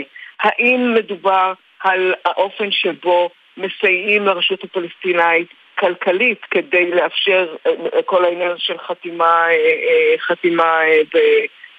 אתה יודע, חתימת אבטלה ותשלומי אבטלה וכולי וכולי. כלומר, האם ניתנת אלטרנטיבה לעניין הזה? ככל שתינתן אלטרנטיבה, העניין הוא בסדר גמור. כן. ולכן גם פה, בהקשר הזה, אנחנו חוזרים למה האסטרטגיה של מדינת ישראל. אולי מתי שאנחנו לא מעט שעות יש לנו ביחד אה, בוועדת חוץ במלחמות, וזה חלק מהעניין, זה יוכל להגיד. הנה, אנחנו פונים אליו. אלוף משנה במילואים וחבר הכנסת לשעבר אה, מוטי יוגב, אה, כאמור איש אה, המחנה הדתי-לאומי, ואני מניח שאתה לא נלהב להחזיר פועלים מיהודה ושומרון לישראל. אוקיי, טוב, אני אמנם לא נלהב, אבל אני מאוד מסכים עם דברי חברתי טליה דווקא. יחד עם אמירת המשפט המקדים, שני משפטים מקדימים, שביהודה ושומרון חלק מארץ ישראל, ויש בוודאי גם רוב לאומי שסבור שנישאר שם ומחזק שם את אחיזתנו, אבל זה יוצר לנו גם אחריות, גם על המצב ההומניטרי של התושבים הפלסטינים שחיים שם, כולל פרנסתם, ועם כל זה שבציבוריות הישראלית בכללותה, לא רק בציבור הדתי-לאומי או אחר, החשש שנוצר אחרי השביעי לאוקטובר, שמי שנכווה חזק ברותחים אה, צריך להיזהר בכל מצב, ברותחים ובצוננים. אה, יחד עם הפיגוע ברעננה, והזכירה חברתי שהוא נעשה על ידי שב"חים ועל ידי אה, פועלים יחסית מבוקרים, אני חושב שנידרש כן לנקודת איזון. היא צריכה לבוא גם היא בהסכמה לאומית רחבה. כמו ביתר ההחלטות שאני חושב שבעת הזאת חייבים להתקבל. נקודת היחד לנצח היא בעיניי נקודת קודש שצריך לשמור עליה ולוותר גם אני על חלק מעמדותיי האידיאולוגיות בוודאי עכשיו, ולכן כן צריך לדעתי, כמו ביתר הדברים, להביא לנקודת איזון. אבל איך מביאים לנקודת איזון? כי uh, הטענה של אנשי uh, הציונות הדתית ועוצמה יהודית זה שלהכניס את הפועלים האלה זה לחזור על הטעות של לפני שבעה באוקטובר. אכן כן, ראינו. ראינו את זה בצורה נוראית, ובוודאי שאם אפשר למצוא פועלים לחקלאות ופועלים לבניין ולעוד אה, אה, ענפים במשק, אז בוודאי היה טוב, יחד עם זה ששוב אני אומר, אנחנו, יש לנו גם אחריות גם על הפועל הפלסטיני שחי ביהודה ושומרון, אה, לפחות אחריות על. יש כאלה שהיו רוצים להיפרד ולשים גדרות ולסגור שערים, רק לא מבינים שמי שבורח מטרור, טרור בדרך כלל רודף אחריו, ונוכחנו בזה כבר הרבה פעמים. אני מוסיף מי שבורח מארץ ישראל, ארץ ישראל בורכת עליו, ולכן אני כן אומר, ואני לא רוצה להגיד בניגוד, אומר את דעתי.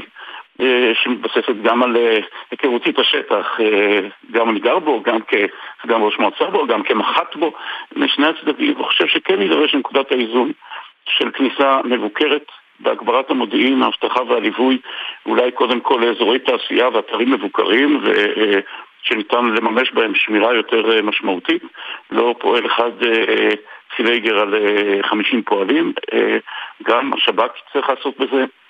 עבודה יותר מעמיקה. אני חושב ששירות הביטחון הכללי ביהודה ושומרון, אני רוצה להאמין, אה, המודיעין שלו חזק יותר מהעיוורון שהיה לנו ברצועת עזה, והמחויבות הזאת שלנו, ואני אומר את זה דווקא מהנקודה של אה, האידיאולוגית שלי, של אה, חיזוק אחיזתנו ביהודה ושומרון, זה גם יוצר את היותר מחויבות שלנו בפועל הפלסטיני מיהודה ושומרון, כן לדאוג גם לפרנסתו ולא להגיד אני לא מכיר אותו. היינו במקום הזה, וכשעוד בעבר, בעת המינהל האזרחי, אה, ואני חושב שהסכמי אוסלו היו אם אה, כל חטאת בעניין, אני חושב שאוטונומיה מינהלית, שאנחנו חשים גם את האחריות למציאות ההומניטרית של יהודה ושומרון הפלסטינים, היא מחייבת אותנו, ואנחנו צריכים לדאוג לכך, וגם אז דאגנו יותר והיינו יותר בשליטה גם על החומר החינוכי, שהוא זה שבונה את הילד שמחונך להיות אה, שהיד. הוא זה שמקדש בעיניו את השהיד, הוא גם זה שנותן לו את הכסף במידה והוא נרצח, נותן את פרנסתו, את פרנסת משפחתו אה, לעולמי עולמים אה, הרשות הפלסטינית. לכן אנחנו צריכים לחזור ולקחת לידינו את המושכות האלה בצורה מבוקרת, מתוך אחריות גם לפרנסה של הפועל הפלסטיני, אבל יחד עם התביעה הכל כך קשה שחווינו, קשה לדבר עליה בכלל, ב-7 כן. לאוקטובר, ולייצר את נקודת האיזון בהסכמה לאומית. ולהתקדם איתה. אה, לאט לאט... השאלה אם יש, להס... יש זמן להגיע להסכמה שכזו, טליה לנקרי, כשבמערכת הביטחון לוחצים, אומרים זה אה, הר געש שעומד להתפרץ, והנה ראינו את הפיגוע אתמול. כן, אני חושבת שאפשר. תראו, אה, שוב, מדינת ישראל כבר, כבר פעלה ב, ב, ב, ב, בתחום הזה, וידעה לתת מענה בדיוק ולתת את, ה, את האיזון. אני חושבת אבל שצריך לקחת פה עוד עניין בחשבון. תחושת הביטחון של תושבי מדינת ישראל. אגב, אני רואה את זה אצלי ביישוב שאני גרה. אה, השיח סביב העניין הזה של פועלים שנכנסים, אה, אה, שנכנסים ועובדים, יש באמת תחושת ביטחון מאוד מאוד נמוכה.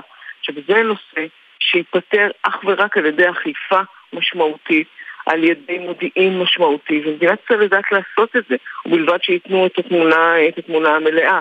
הסיר לחץ ביהודה ושומרון יוצר בדיוק את אותה בעיה שאנחנו לא רוצים, ש...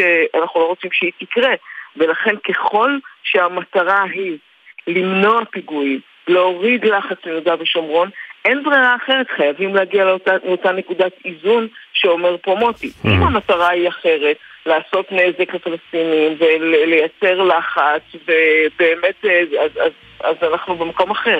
אבל ככל שהמטרה היא להוריד את, ה, אה, אה, את הפוטנציאל לפיגועים, להעלות את הביטחון בתוך יהודה ושומרון, ודאי אה, למנוע פיגועים בתוך הארץ, יש פה אה, בהחלט עניינים משמעותיים שאנחנו צריכים לתת עליהם את הדעת, וזה מעטפת שלמה של מענה ביטחוני.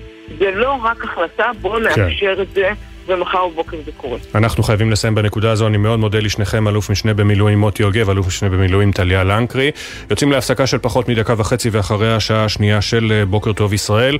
יהיו איתנו שניים, שני שרים מהממשלה. אה, השר גדעון סער, חבר אה, שהצטרף לממשלה במסגרת ממשלת החירום, חבר הקבינט המורחב, והשרה אורית סטרוק ממפלגת הציונות הדתית. נדבר איתם גם על המצב הביטחוני, גם על תקציב המדינה וגם על עתידה של הממשלה. בוקר טוב ישראל. מיד חוזרים.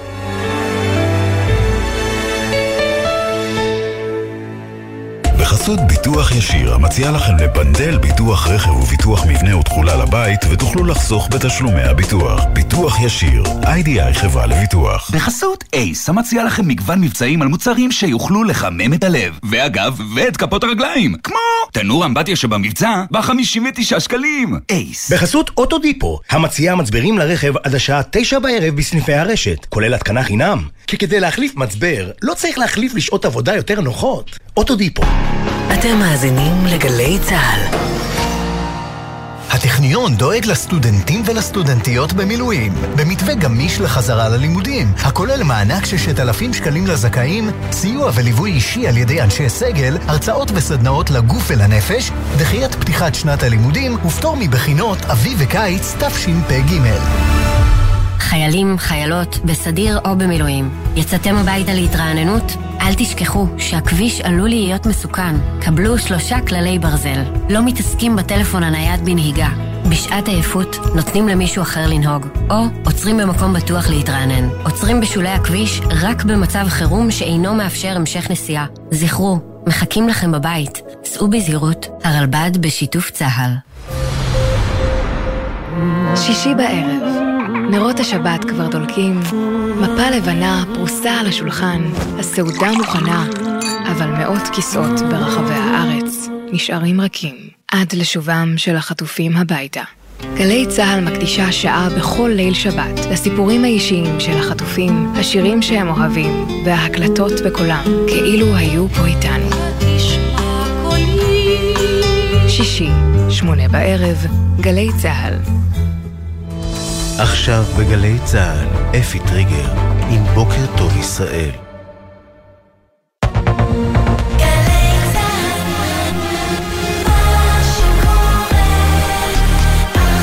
שבע בגלי צה"ל. הימים עוברים ואין בשורות טובות. בימים האחרונים נפגשו נציגי צה"ל עם משפחותיהם של איתי והחטוף הנוסף והביעו חשש כבד לגורלם. צה"ל מצמצם בינתיים את הנוכחות בעזה ועובר לשלב אינטנסיבי פחות בלחימה ברצועה. כתבנו הצבאי דורון קדוש יפרסם על המגמה בצפון הרצועה שמדאיגה את מערכת הביטחון. נהיה עם חבר הקבינט השר גדעון סער ועם השרה אורית סטרוק. בחושך, בשקט, עם חשש לירי. במקום שהם יהיו בחושך ואנחנו באור, זה בדיוק ההפך.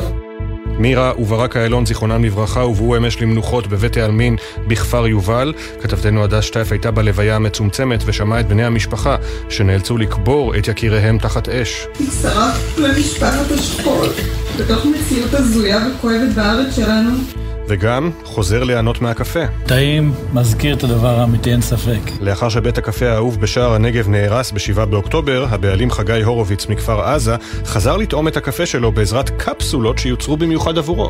עשו את הזן שהוא הכי תואם את הטעם שהיה של הקפה שלי. את האריזה יש צילום שדומה לי. עינב קרנר ליוותה אותו בביקור המרגש במפעל. בוקר טוב ישראל. בוקר טוב ישראל עם אפי טריגר. שלום לכם. הותר לפרסום הבוקר שמו של חלל צה"ל, הודעה נמסרה למשפחתו, רב סמל במילואים ניצן שסלר, בן 21 מחדרה, לוחם בגדוד 7155, שנפל אתמול בהיתקלות עם מחבלים בדרום רצועת עזה. באותו הקרב נפצע קשה לוחם מילואים מאותו הגדוד. בקרב אחר בדרום הרצועה נפצע קשה מירי נ"ט, לוחם בגדוד ההנדסה 603. הפצועים פונו לטיפול רפואי ומשפחותיהם עודכנו. עוד הלילה, לוחמת צה"ל נפצעה קל עד בינוני במהלך חילופי אש בפעילות לסיכול הברחת סמים באזור ניצנה. כ-20 חשודים בהם מספר חמושים הגיעו למרחב הגבול מאזור מצרים. רויטרס מדווחים שכוחות הביטחון של מצרים עצרו שישה מבריחים מדרום למעבר הגבול. מוסיף להיות קשה מאוד מצבו של הנער בן ה-16 שנפגע בראשו ובעמוד השדרה אתמול בפיגוע המשולב ברעננה. מצבם של ארבעה פצועים נוספים מוגדר קשה, הם מטופלים בבתי חולים במרכז הארץ, 17 פצועים, מתוכם שבעה ילדים. עדנה בלושטיין, בת ה-79, נרצחה אתמול בפיגוע, על מועד הלווייתה תבוא הודעה בהמשך. חקירת שני המחבלים נמשכת, קרובי המשפחה מחמוד ואחמד זידת מהכפר בני נעים הסמוך לחברון נעצרו אתמול, סמוך לזירה הזירה, וכעת בשב"כ בודקים בין היתר כיצד נכנסו לשטח ישראל כשהם מנועי כניסה. נבדק החשד שאחד המחבלים הועסק במקום סמוך לאזור הפיגוע. אתמול אמר הרמטכ"ל רב-אלוף הרצי הלוי בשיחה עם לוחמי יחידת יהלום, המחבלים ברעננה שאבו השראה מעזה. חווינו היום טרור גם ברעננה. זה שואב השראה מדברים בעזה. זה לא אנשים אמיצים שבאים להילחם איתכם, זה אנשים שבאים לתוך עיר ודורסים על מדרכות. כוחות צה"ל שפעלו לאבטחת העיר מודיעין עילית מפרוץ המלחמה יצאו משטחה בשל אלימות פיזית ומילולית כלפיהם מצד הפלג הירושלמי, קבוצה חרדית קיצונית. הלוחמים שהוצאו מהעיר חוששים מפני מענה מאוחר לאירועים ביטחוניים ואומרים מדובר בכניעה מאכזבת לקיצוניים. מיד יביא כתבנו לענייני חרדים יואל עיברים את הפרטים לראשונה. נשיא ארצות הברית לשעבר דונלד טראמפ ניצח בפער גדול בבחירות המקדימות הראשונות של המפלגה הרפובליקנית במדינת איואה. Well, I want to thank everybody. This has been some period of time, and most importantly, we want to thank the great people of Iowa. Thank you. We love you all. אני רוצה להודות לכולם, זו הייתה תקופת זמן רצינית. יותר מהכל אני רוצה להודות לאנשים הנהדרים של מדינת איואה. תודה, אנחנו אוהבים אתכם ככה מנצח כצפוי טראמפ. למקום השני, בפער עצום, הגיע מושל פלורידה, רון דיסנטיס. ניקי היילי רק במקום השלישי, ובעקבות התוצאה המאכזבת, המתמודד הרביעי, איש העסקים השנוי במחלוקת, במחלוקת ויבק רמסוואמי, הודיע על סיום מסע הבחירות והעברת תמיכתו לטראמפ. טקס פרסי האמי ה-75 לטלוויזיה אה, הסתיים עם ניצחון גדול של הסדרה יורשים בתחומי הדרמה. היא זכתה בשישה פרסים בהם סדרת הדרמה הטובה ביותר, השחקן והשחקנית הראשיים הטובים ביותר. בקטגוריית הקומדיה זכתה הסדרה הדוב. לפני תחילת הטקס, השחקן המצרי-בריטי ח'אלד עבדאללה, כוכב הסדרה הכתר, שהתבטא בעבר נגד ישראל, צעד על השטיח האדום עם הכיתוב לעולם לא עוד על ידו, כשהוא מכוון לנפגעים הפלסטינים. עכשיו העדכונים מגלגלצ. בחסות ביטוח ישיר, המציע לכם לבנדל ביטוח רכב וביטוח מבנה ותכולה לבית, ותוכלו לחסוך בתשלומי הביטוח. ביטוח ישיר, איי-די-איי חברה לביטוח. כביש 6 דרומה עמוס ממחלף בקה עד אייל, כביש החוף דרומה עמוס ממחלף אור עקיבא מערב עד מחלף קיסריה, כביש עכו חיפה עמוס מצומת עכו מזרח עד כפר מסריק. מזג האוויר, היום צפויה עלייה בטמפרטורות, וייתכן טפטוף לאורך מישור החוף הצפוני. בוקר טוב ישראל עם אפי טריגר.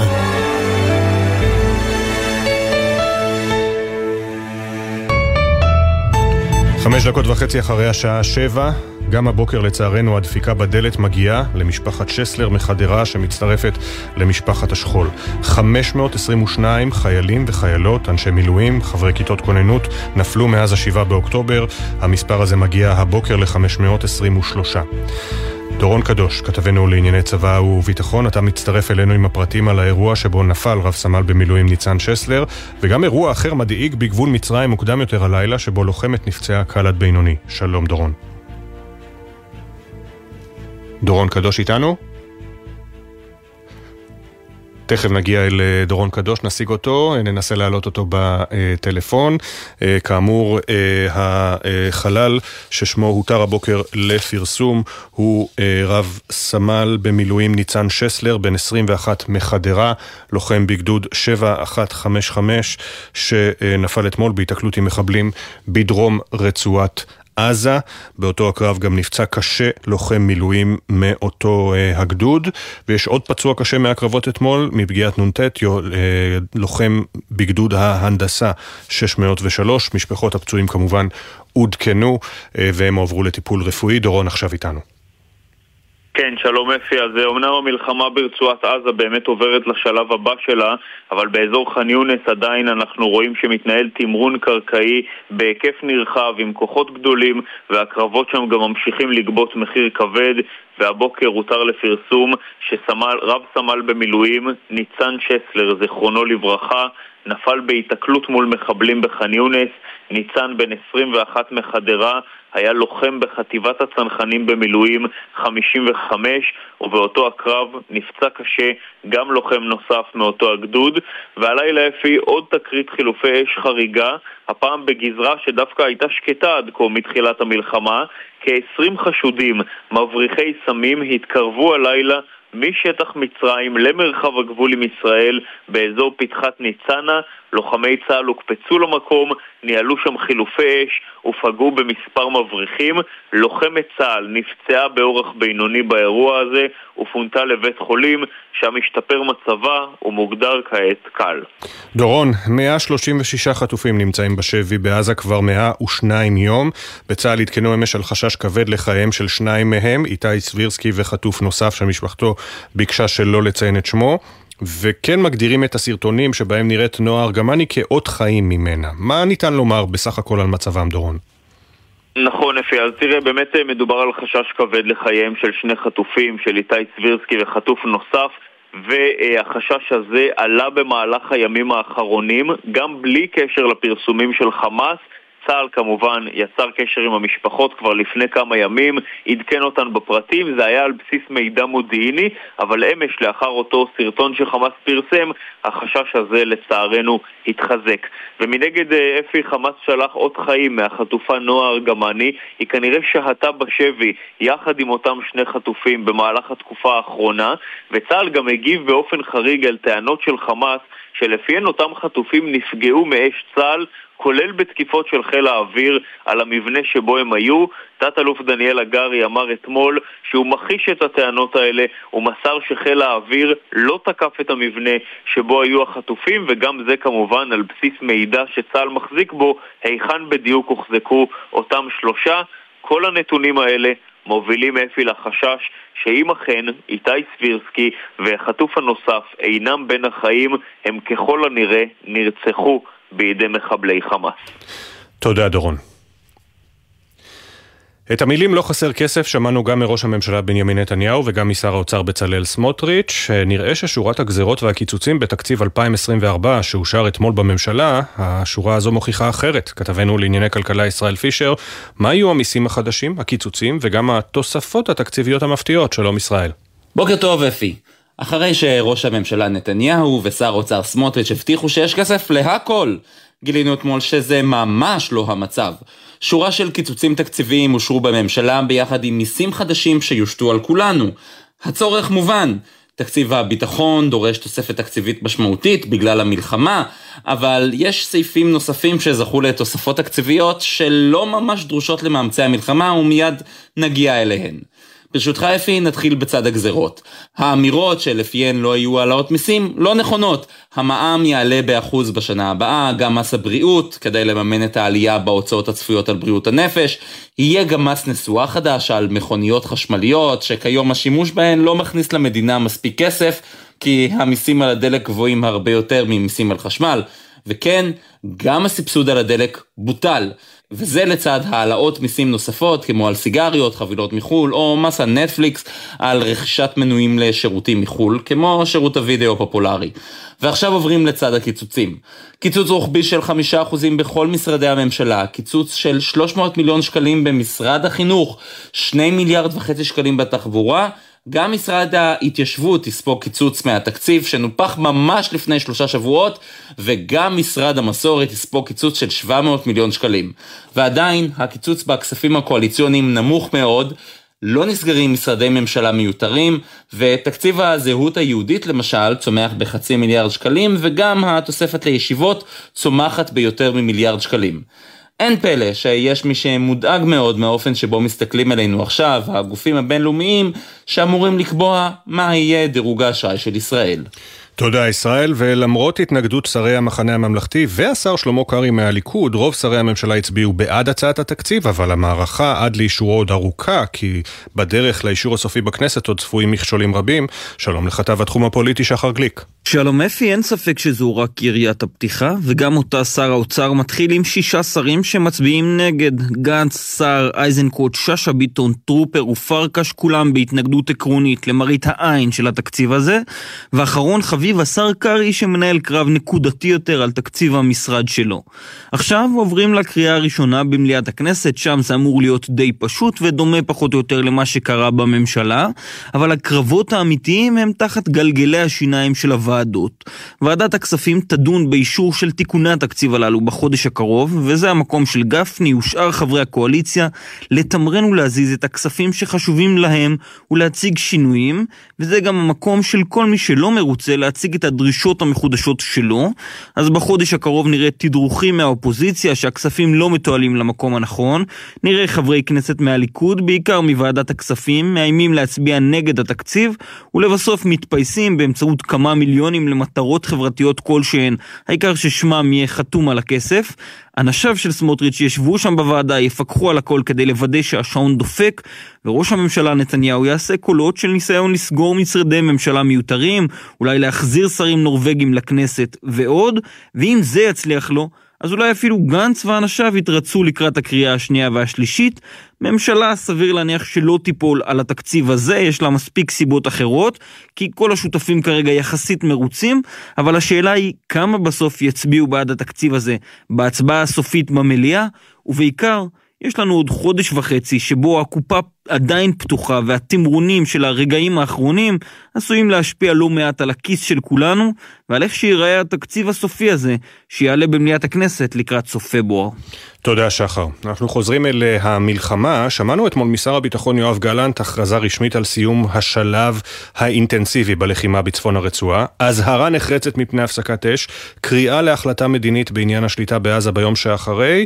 חוזרים אליך כתבנו הצבאי דורון קדוש, אתה מדווח לנו הבוקר שבמערכת הביטחון דואגים מפני ניסיונות השיקום של חמאס בצפון הרצועה. נכון אפי, במערכת הביטחון מזהים בימים האחרונים מגמה מדאיגה. חמאס שב ומנסה לחזק את שליטתו האזרחית בצפון הרצועה, באזורים שאותם צה"ל עזב וסיים את הלחימה בהם. בין היתר אפי מזהים ניסיונות של חמאס לשקם את המשטרה המקומית שלו באזור הזה, כלומר הגוף שאחראי ממש על השליטה האזרחית בתושבים שנמצאים בצפון הרצועה, יש שם כמעט 200 אלף איש, ולא רק המשטרה של חמאס, אלא גם כל מה שקשור למשאיות הסיוע ההומניטרי שמגיעות לצפון הרצועה. אם יש משאית שמצליחה לשרוד מבלי שיבזזו אותה בדרך כמובן, והיא כן מגיעה לצפון, אז היא מגיעה לידי חמאס. וגם זה אפי מעיד על מאמצי חמאס להשיב את שליטתו בחסות הוואקום שנוצר באזור הזה. גורמי ביטחון אומרים לנו את הדברים הבאים, חמאס כבר מנסה להרים את הראש בצפון הרצועה מבחינה אזרחית. זה חלק מההשלכות של חוסר ההחלטה בנוגע ליום שאחרי, ועם זאת, עדיין לא רואים בשלב הזה אה, שיקום של היכולות הצבאיות של חמאס בצפון הרצועה, אבל בהחלט יש חשש שגם זה עלול לקרות, ובדיוק בנושא הזה אפי שר הביטחון גלנט נשא הצהרה אמש, שבה הוא התריע מפני היעדר תוכנית מדינית ליום שאחרי ברצועה. בואו נשמע את הדברים שלו. סופה של המערכה הצבאית חייב להיות מעוגן במעשה מדיני. המחשבה המדינית היא המובילה את המעשה הצבאי. חוסר החלטה מדיני עלול לפגוע בהתקדמות הפעולה הצבאית. הנחתי בפני חברי הקבינט תוכנית. חובתו של הקבינט, חובתה של הממשלה, לדון בתוכנית הזאת, כמו בתוכניות אחרות, ולקבוע את היעד. כן, אז אנחנו רואים אפי שבזמן שאין החלטה ואין דיון על... אחרי חמאס כבר פועל לחזור לשלוט בצפון הרצועה, והדבר הזה מטריד מאוד את מערכת הביטחון, כי הוא עלול לפגוע בהישגים שהושגו עד עכשיו באזור הזה. תודה שוב דורון. תודה. מצטרף אלינו חבר הקבינט המדיני-ביטחוני, השר אה, גדעון סער, יושב ראש אה, תקווה חדשה, שלום לך, בוקר טוב. בוקר טוב. נתחיל עם הדברים ששמענו משר הביטחון אה, יואב גלנט, שהביא אותם אה, דורון קדוש, קריאה להחלטה מדינית לגבי מה קורה ברצועת עזה. אתה מצטרף לדברים האלה שלו? קודם כל אני רוצה לבטא הערכה למעשיו של שר הביטחון, אה, שבאמת משקיע לילות כימים במערכה הזאת מתוך מחויבות ומסירות גבוהה ביותר. אה, יחד עם זאת, ואני כמובן גם חושב שאנחנו צריכים אה, אה, להשלים את אותו דיון שהקבינט המדיני התחיל בו. יחד עם זאת, אני רוצה לומר בצורה הברורה ביותר, העובדה, כפי ששמענו בכתבה, שחמאס מתארגן בהיבטים השלטוניים מחדש בצפון הרצועה, אינה קשורה לדיון, השלמת הדיון המדיני בקבינט. יש פה עניין אחר לחלוטין. אנחנו רחוקים מאוד מהשגת אותם יעדים שאותם הציב הקבינט הביטחוני והם מיטוט או השמדת היכולות הצבאיות השלטוניות של אה, חמאס, גם היכולות השלטוניות וגם היכולות הצבאיות. ואם אה, אה, מישהו אה, חושב שתקום אלטרנטיבה אמיתית, אפקטיבית, לחמאס ברצועת עזה, כשהוא עדיין עומד על הרגליים, אה, זה פשוט לא יקרה. כי אה, יש שם אה, פחד מוות מפני שלטון שהוא שלטון טרור, לא רק כלפינו, אלא בראש ובראשונה, או, או, או במקביל, כלפי אזרחיו שלו. ולכן אנחנו חייבים, מתוך אותה גישה שאני חושב ששר הביטחון מבטא בצורה טובה, של מחויבות מוחלטת ליעדי המלחמה, להמשיך את המלחמה עד להשגת היעדים. אולי אי אפשר להשיג את היעדים הללו, אולי אי אפשר למוטט את שלטון חמאס. תרשה לי אפי, קודם כל, אה, אני חושב שהדברים, שהיעדים הם שאפתניים, אבל אפשריים. אבל מי שחושב שאנחנו יכולים אה, להשאיר את חמאס בשלטון ולהשאיר אותו עם הכוח הצבאי ופשוט לצאת מרצועת עזה, המשמעות היא אה, השארת האיום על כנו. הדבר הזה יסכל את חזרת אה, תושבי עוטף עזה ליישוביהם, והדבר הזה יותיר איום אסטרטגי, אסטרטגי על ישראל עם לקח אסטרטגי בכל הגזרות. והטרור הזה שאנחנו אה, אה, חושבים שאנחנו סגרנו את הדלת ויצאנו, הוא ירדוף אחרינו. ולכן אין לנו שום ברירה. אנחנו חייבים להמשיך בלחימה עד להשגת יעדי המלחמה, וצריך לבדוק באופן שיטתי איך אנחנו מפרקים את יכולות החמאס. אגב, אלה לא רק יכולות צבאיות, אני רוצה לומר בהיבטים הפוליטיים או האזרחיים, חמאס הוא גם אה, תנועה שהכוח הפוליטי, הכוח השלטוני, הוא נותן לה כוח מול האוכלוסייה. למשל, אם חמאס הוא זה שמחלק אה, הומניטרי, אה, מזון או, או מים או... סיוע הומניטרי לתושבי הרצועה, אז הוא נותר הגורם החזק מולם. ולכן השאלה, אה, מה אה, היקף המזון שנכנס וכדומה, היא הרבה פחות חשובה מהשליטה על חלוקתו.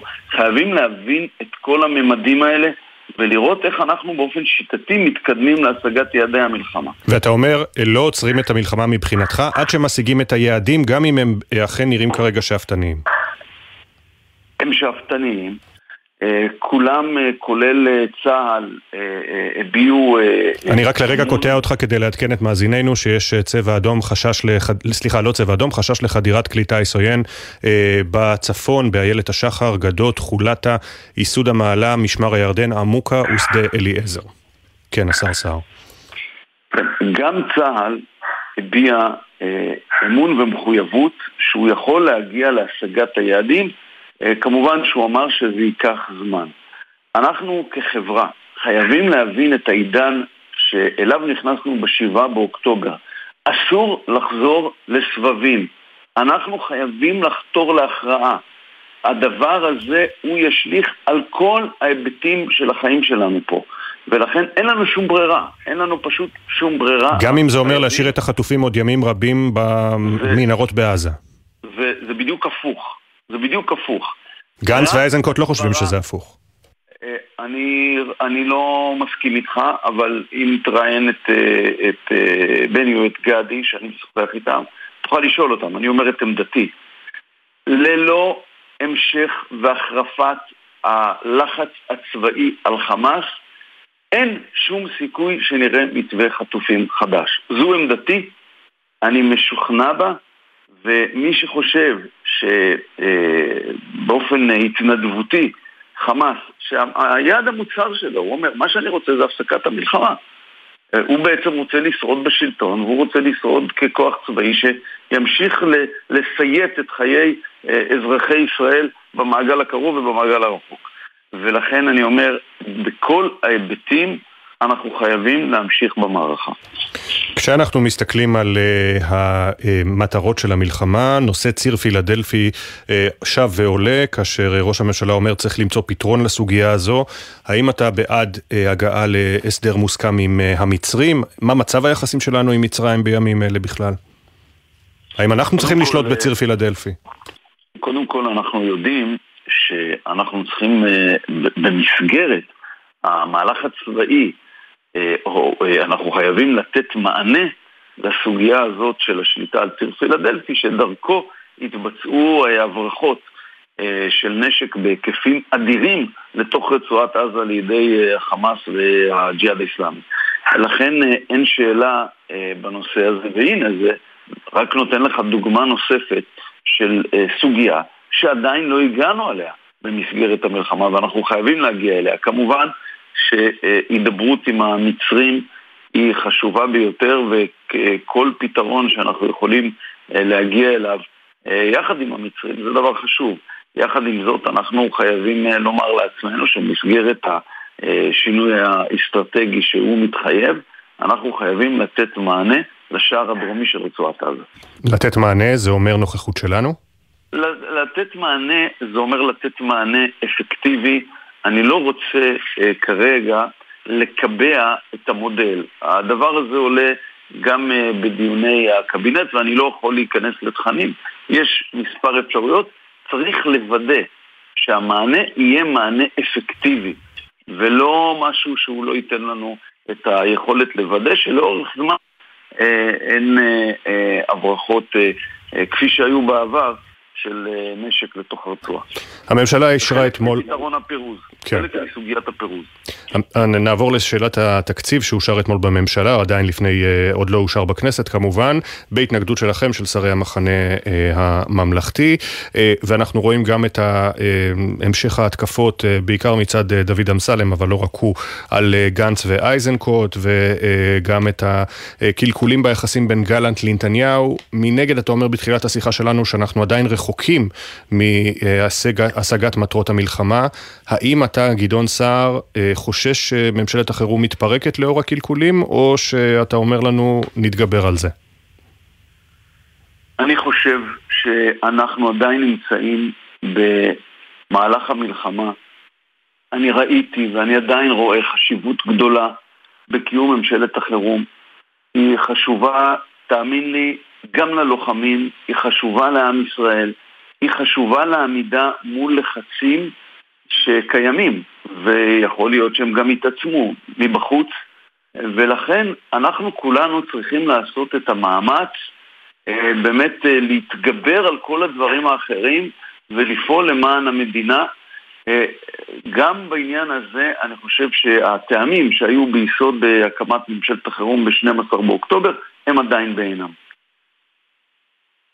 השר אה, גדעון סער, יושב ראש, ה... אה, יושב ראש תקווה חדשה וחבר הקבינט המדיני-ביטחוני, תודה רבה לך על הדברים. תודה רבה ויום טוב. יום טוב. 7.25, אנחנו אל חקירת הפיגוע ברעננה שנמשכת uh, הבוקר. מאוחר יותר נדע מתי תובא למנוחות הנרצחת. עדנה בלושטיין, תושבת רעננה. כתבנו גל ג'רסי עם הפרטים. שלום גל.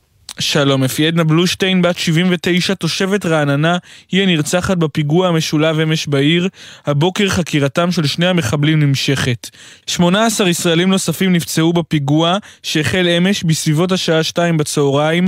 אז שני המחבלים, קרובי משפחה מעיירה סמוכה לחברון, יוצאים למסע דריסות ודקירות ברחבי העיר. המחבלים יצאו ממכון שטיפת מכוניות באזור התעשייה ברעננה. הם גנבו שני רכבים מהמכון. מחבל אחד דרס אנשים בסמוך למכון. נתקע עם הרכב, השתלט על רכב נוסף לאחר שפגע באישה שנהגה בו, לבסוף איבד שליטה ברכב, ברח ונעצר יותר מאוחר. המחבל השני נסע כמה קילומטרים בתוך העיר, דרס 15 אנשים, בהם שבעה ילדים בתחנת אוטובוס, ולאחר מכן ברח מהרכב ברגל גם הוא ונעצר. ריבוי זירות ושני מפגעים, אירוע מסובך מאוד, הנה מה שאמר מפכ"ל המשטרה רב ניצב יעקב שבתאי בזירה אמש. בהתחלה היה קשה להבין את תמונת המצב, האם מדובר באירוע דריסה או בפיגוע חבלני. תפסו את החשוד הראשון, ממנו מתבהרת התמונה שמדובר במפגע נוסף. בסופו של דבר הצלחנו לשים את היד גם על המפגע השני. שני המפגעים הם קרובי משפחה, תושבי שטחים, שהגיעו אה, למקום בצורה לא חוקית. המחבלים אחמד ומחמוד זידת, מנועי כניסה לישראל, ככל הנראה הגיעו מחברון לפני כמה ימים לאזור העננה. האדם שהעסיק ככל הנראה את אחד המחבלים נעצר ותוחקר גם הוא. החקירה מתנהלת על ידי השב"כ, שם ינסו להבין איך השניים נכנסו לישראל והאם היו שותפים נוספים לביצוע הפיגוע. בינתיים המשטרה בכוננות מוגברת באזור כחלק מהחשש לפיגועי חקיינים. תודה אה, גל. מצטרפת אלינו השרה אורית סטרוק, השרה למשימות לאומיות והתיישבות אה, ואשת מפלגת הציונות הדתית. שלום לך, בוקר טוב. בוקר טוב אפי, לך למאזינים, נקווה ליום טוב לכולנו. נקווה מאוד כמובן. עניינים רבים על הפרק, עוד מעט גם נדבר על אה, חברותך בוועדה למינוי שופטים, אבל תחילה באמת הפיגוע אתמול ברעננה, והתחושה שביהודה ושומרון ככה הטרור הפלסטיני מבעבע. שמענו את שר הביטחון אומר שלשום שצריך לחזק את הרשות הפלסטינית כדי לסייע גם לצה"ל וגם לסייע למלחמה בעזה. מה את עונה לו? מה יש לענות? הרי הרשות הפלסטינית היא היד שמנענעת את הריסת התביעה נגדנו בהאג. זה שקוף, זה ברור, הם אומרים את זה, הם פועלים לשם כך, הם לא יכולים לתבוע אותנו בעצמם משום שהם לא מדינה, ברוך השם. אז הם עושים את זה באמצעות פרוקסי שנקראת דרום אה, אפריקה. אבל הם עומדים מאחורי התביעה שתובעת את החיילים שלנו, את הקצינים שלנו בהאג, ואומרת עליהם שהם עושים ג'נוסייד, רצח עם, בזמן שהרשות הפלסטינית היא הגורם היחידי בעולם שבספר החוקים שלו כתוב שיש חוק שאומר לשלם למי שרוצח יהודי באשר הוא יהודי, ככל שהוא ירצח יותר, הוא יקבל יותר. זה חוק, זה חוק של רצח עם. אין חוק כזה בשום מקום בעולם המודרני, היה בגרמניה הנאצית, וברוך השם. אבל את כל זה אנחנו כבר יודעים, השאלה אם לא בשל מטרות המלחמה צריך לספוג את הרע במיעוטו, אה, כמו שאומרים במערכת הביטחון. מה מיעוטו בזה שיש רשות שרוצה לרצח אותך ומשלמת למי שרוצח כמה... אבל מנגנוני הביטחון שלה מסייעים לצה"ל בשמירה ביהודה ושומרון על הסדר. אפי, אפי, אפי. הרוצחים האלה שרצחו אתמול את עדנה בלושטיין, וזאת הזדמנות כמובן להביע תנחומים למשפחתה ורפואה שלמה לפצועים, בהם גם ילדים. אה, הרוצחים האלה ידעו מראש שאבו מאזן ישלם להם ככל שהם ירצחו יותר. איפה יש חוק אנטישמי כזה בכל העולם המודרני? מה יש לחזק רשות כזו שביד אחת היא שולחת אנשים לרצוח אותנו, מחבלים, ומשלמת לכל מחבלי הנוח'בה, הרי על זה הוויכוח, וביד השנייה היא הולכת ותובעת את החיילים שלנו שמגינים על החיים שלנו. אבל את כל זה שר הביטחון יודע, שר, שר הביטחון לא הפך לאוהב הרשות הפלסטינית. אז אני, חס ושלום, שר הביטחון, אני, אני מעריכה אותו על הרבה דברים חשובים שהוא עושה, אבל בעניין הזה אני חלוקה עליו מכל וכול, שמעתי שרוצים לעשות פיילוט, להכניס אה, אה, פועלים אה, פלסטינים לתוככי מדינת ישראל הקטנה. פיילוט בעברית זה ניסוי, לא עושים ניסויים בחיי אדם. 80 אחוז מתושבי הרשות הפלסטינית מזדהים עם הטבח שביצעו מחבלי הנוח'בה בשמחת תורה. 80 אחוז. אז את מי בדיוק רוצים להכניס לתוך רעננה ופתח תקווה ותל אביב? זה, זה, זה פשוט מסכן את חיי אזרחי מדינת ישראל וילדיה, כמו שאתה רואה, ו- וקשישיה, אה, אה, האישה עדנה בלושטיין שנרצחה אתמול לדאבוננו היא אישה מבוגרת. לא עושים דברים כאלה. את אומרת שאתם לא, אנשי הציונות הדתית בממשלה, ואני מניח שגם עוצמה יהודית, את לא יכולה לדבר בשמם, לא תאפשרו אפילו לא לצאת לניסוי שבו מבקרים אה, יודעים בדיוק לאן הפועלים הולכים ומלווים על ידי כוחות הביטחון, כמו שמציעים. אפי, לי נוח מאוד להגיד שזה רק אנחנו, ולהתהדר פוליטית שרק אנחנו מתנגדים, אבל אני ישבתי בישיבת הקבינט החברתי-כלכלי, ושמעתי את שרי הליכוד. מתנגדים מכל וכול, ואת השר גדעון סער, שהוא בכלל מהמפלגה של בני גנץ, מתנגד בשצף קצף ל, לרעיון הזה של נכון. הפיילוט הזה. אז באמת יש פה, יש פה התנגדות מקיר לקיר בתוך הממשלה, ימין, שמאל, כולם. זה צעד הרי אסון, ואסור לעשות אותו. אבל אה, יש אנשים, ש... קודם כל אני אעדכן, סליחה שאני אה, קוטע את שיחתנו, שהאזעקה בצפון הייתה אזעקת שווא, התרעת שווא על חדירת כלי טיס עוין. אה, ברוך השם.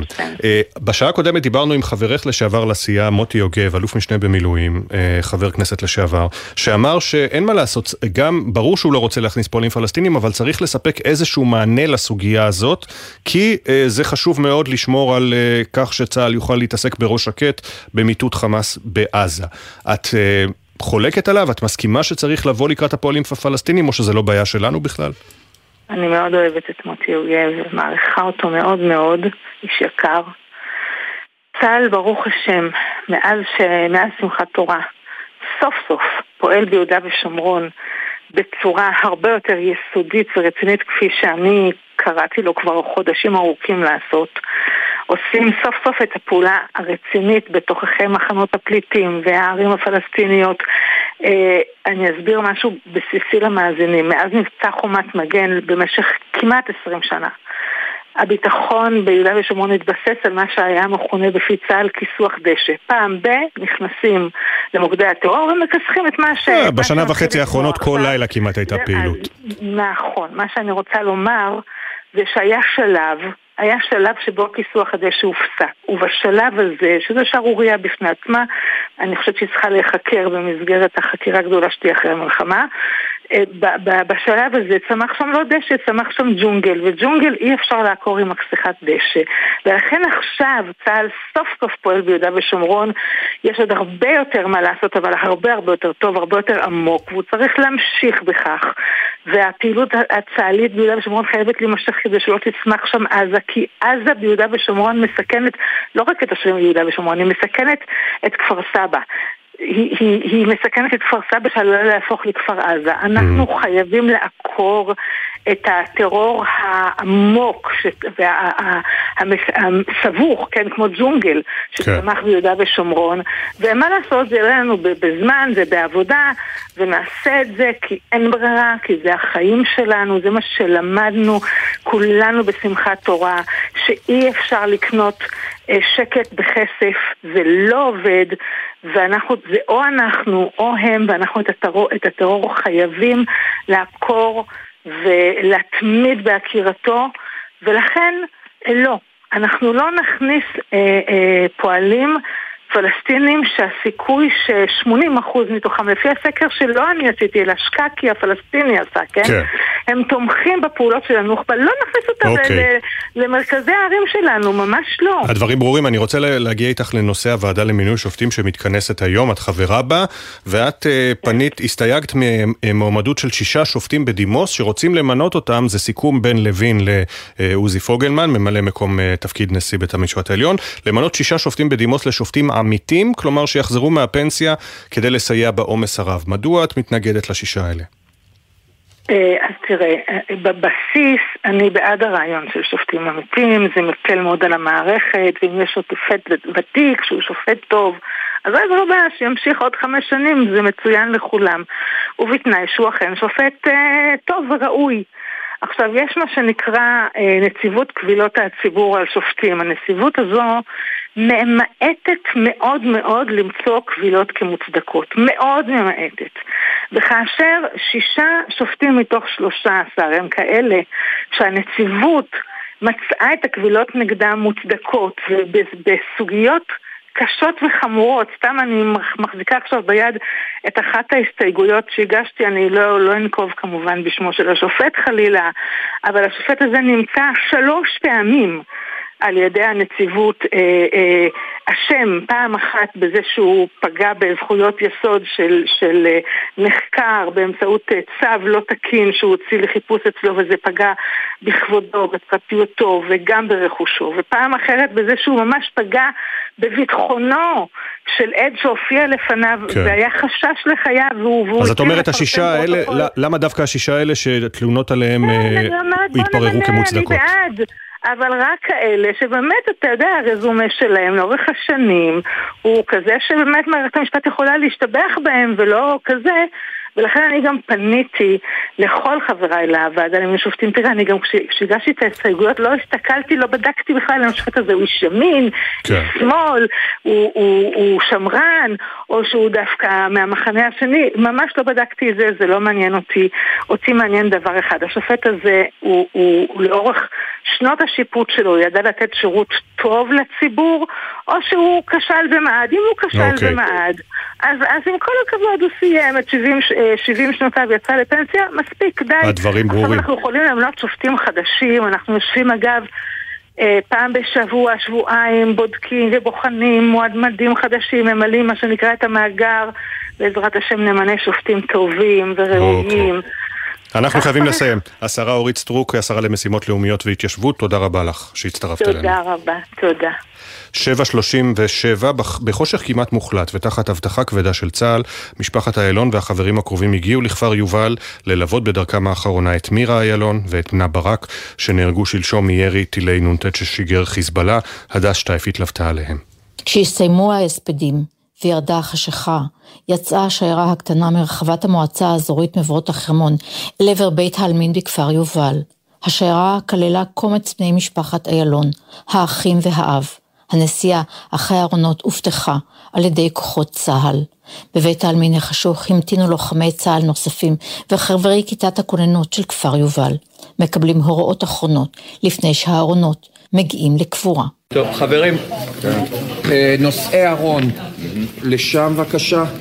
מי שלא צריך להיות אה, בתוך המסלול של האמבולנס, לא במסלול של האמבולנס, אפשר להיות פה בפנים, או להיות ליד הכניסה לבית עלמין בצד. תודה. חושך מוחלט, אבל נושאי הארונות לא מודאגים.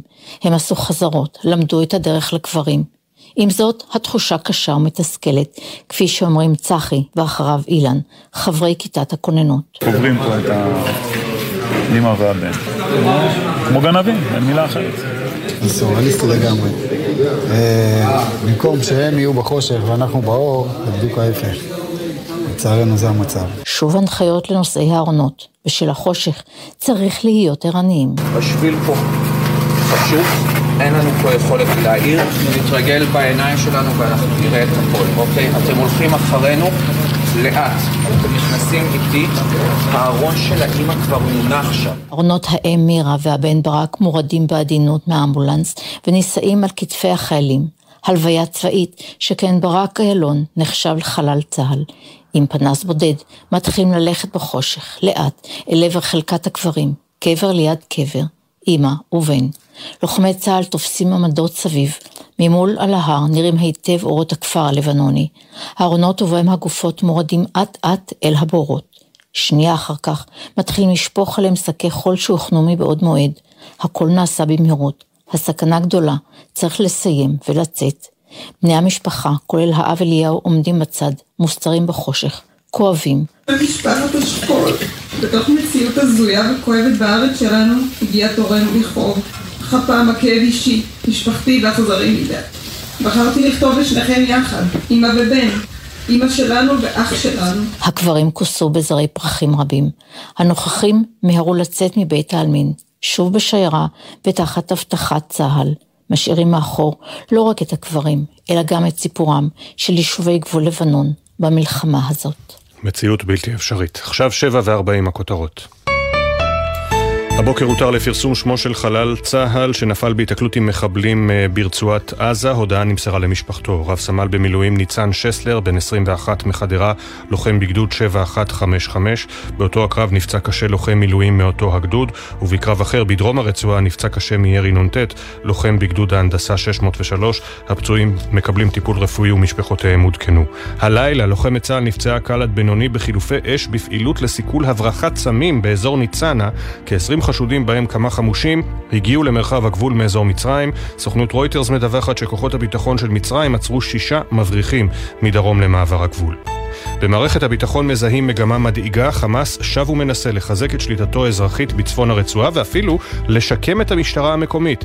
משאיות הסיוע ההומניטרי שמגיעות לצפון הרצועה מועברות לידי חמאס. כתבנו הצבאי דורון קדוש, שמביא את הפרטים, הוסיף כי יש חשש ממשי במערכת הביטחון מפני שיקום חמאס, אם ישראל לא תייצר מציאות אחרת בשטח ליום שאחרי.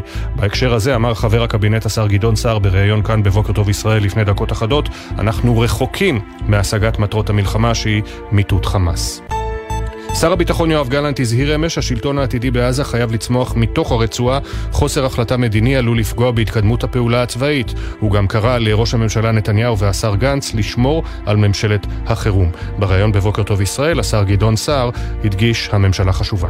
הטעמים שהיו ביסוד הקמת ממשלת החירום ב-12 באוקטובר הם עדיין בעינם. ולכן אנחנו כולנו צריכים לעשות את המאמץ באמת להתגבר על כל הדברים האחרים ולאחר ששר הביטחון הביע נכונות לחזק את הרשות הפלסטינית ולאפשר הכנסת פועלים פלסטינים מיהודה ושומרון לשטח ישראל, השרה אורית סטרוק תקפה את ההחלטה בבוקר טוב ישראל. 80 אחוז מתושבי הרשות הפלסטינית מזדהים עם הטבח שביצעו מחבלי הנוח'בה בשמחת תורה. אז את מי בדיוק רוצים להכניס? זה פשוט מסכן את חיי אזרחי מדינת ישראל. עדכוני תנועה לנהגים מגלגלצ, כביש 6 דרומה עמוס ממחלף בקה עד אייל, איילון צפונה עמוס מאוד ממחלף יוספטל עד ארלוזורוב. בכביש אשדוד תל אביב יש עומס תנועה מאשדוד צפון לכיוון מחלף חולות. מזג האוויר, עלייה בטמפרטורות וייתכן עדיין טפטוף לאורך מישור החוף הצפוני. אה, בעשרה לשמונה, פינת התרבות עם בלגזית ואחריה הספורט עם עידן קבלר. אנחנו יוצאים לפחות משתי דקות של הודעות, ואז הפרטים הראשונים שיביא יואל עברי, מדוע יצאו כוחות צה"ל ממודיעין עילית ואיך זה קשור לפלג הירושלמי. כבר חוזרים. בחסות הפניקס סמארט, המעניקה שלושה חודשים מתנה וגם שלושה חודשים דחייה בתשלום הביטוח המקיף לרכיב. כוכבית 5432, כפוף לתקנון, הפניקס חברה לפיתוח בע"מ. בחסות רשת ביתילי, המציעה לכם לפתוח את השנה במבצע ללא מע"מ, על כל הריהוט לבית. כי את השנה הזאת מתחילים ברגל ימין של ספה חדשה, ביתילי. בחסות אוטודיפו, המציעה מצברים לרכב עד השעה תשע בערב בסניפי הרשת, כולל התקנה חינם. כי אין סיבה לשרוף את שישי במוסך. אוטודיפו.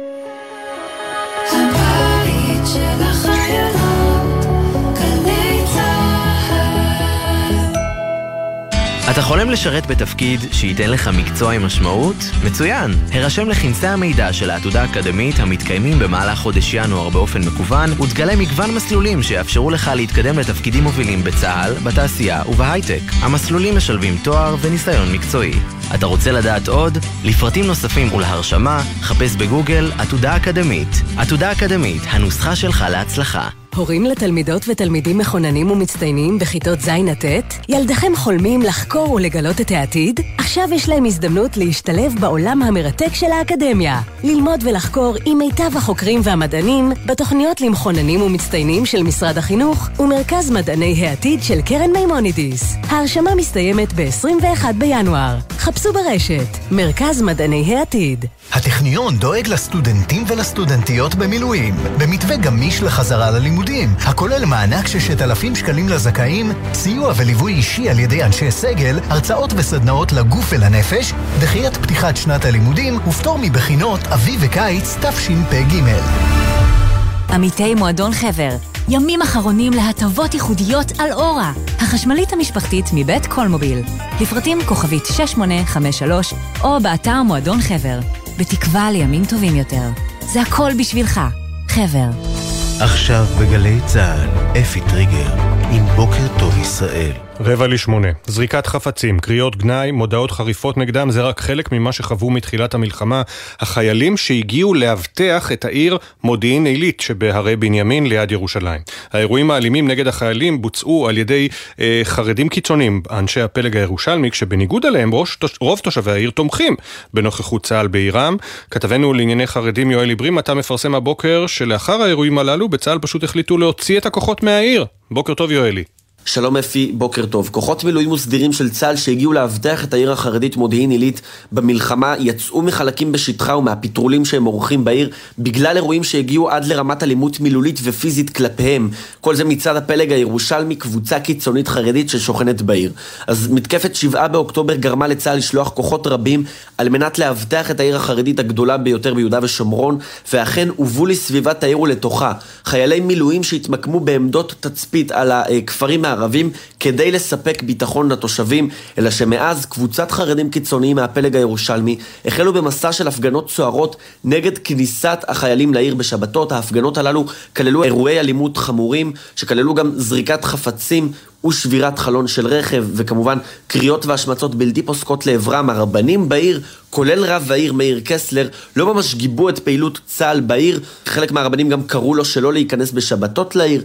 ממידע שהגיע לידינו בצה"ל, החליטו לא פחות להשיג כוחות בשכונות חיכוך בעיר, בהם התפתחו אירועים אלימים עם אותם קיצונים, כדי שלא ליצור חיכוך מיותר עם אותם תושבים. כעת צה"ל לא מפטרל בתוך העיר, כי אם רק בגבולותיה ובגדרותיה, כחלק מהערכת מצב אה, מבצעית שצמצמה את הכוחות אה, בעיר, אבל חיילים בשטח ששוחחו איתנו סיפרו על התחושות הקשות. אנחנו הגענו במיוחד להיות שבועות בשטח, אמר לנו אחד מהם, כל זה כדי לשמור על אותם תושבים. זה שאנחנו לא יכולים להיות נוכחים שם, זה גם פוגע בביטחון התושבים, כי אם יש אירוע פח"ע, המענה יהיה מאוחר יותר, ותושבים ששוחחו איתנו אה, סיפרו לנו כי מבחינתם בכלל מדובר בכניעה לקיצוניים ופחד מהפגנות.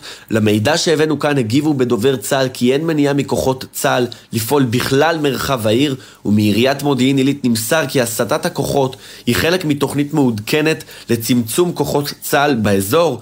והיא אינה קשורה לחיכוכים כאלו ואחרים. תודה, יואלי. ועכשיו האיראנים טוענים שתקפו בסיס של המוסד בכורדיסטן, בחבל הכורדי בעיראק. אמיר בר שלום, פרשננו, שלום.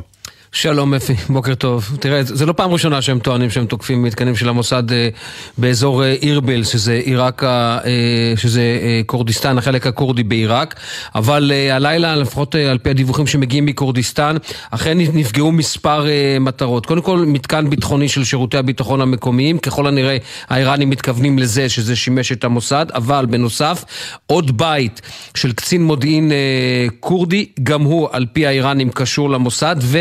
איש עסקים כורדי שביתו נפגע, אה, הוא נהרג, עוד ארבעה מבני אה, משפחתו נהרגו, לטענת האיראנים הוא עומד מאחורי ייצוא הנפט הכורדי לישראל. כך שאנחנו רואים שהתקיפות האלה, ויש לזה אישור מכורדיסטן, היו מדויקות מאוד לעבר מטרות, לא ברור הקשר לישראל, אבל המטרה שהאיראנים סימנו אכן אה, נפגעה.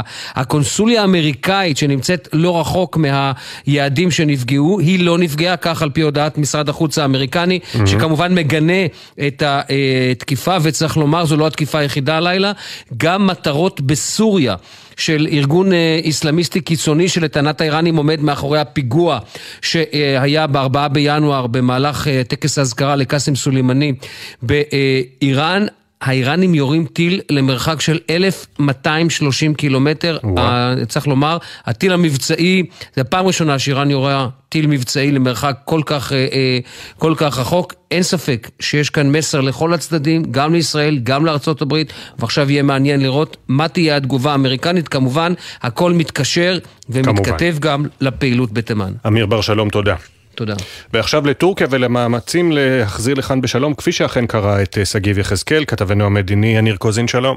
שלום אפי, כן, אז ההבנה בישראל מהר מאוד הייתה ברגע שהחל האירוע הזה להתגלגל עם מעצרו של שגיב יחזקאל. לא פוליטיקה, בלי פוליטיקאים שמתקשרים לפוליטיקאים אחרים, גם לא נשיא המדינה. הסיבה לכך לא להפוך אותו לאיזשהו קלף מיקוח של הטורקים, להראות עד כמה הם צודקים, וההבנה הייתה שהדברים צריכים להיעשות בשקט וכמה שיותר מהר. אז קודם כל, ראש השב"כ רונן בר דיבר עם עמיתו, ראש השירות הביטחון בטורקיה.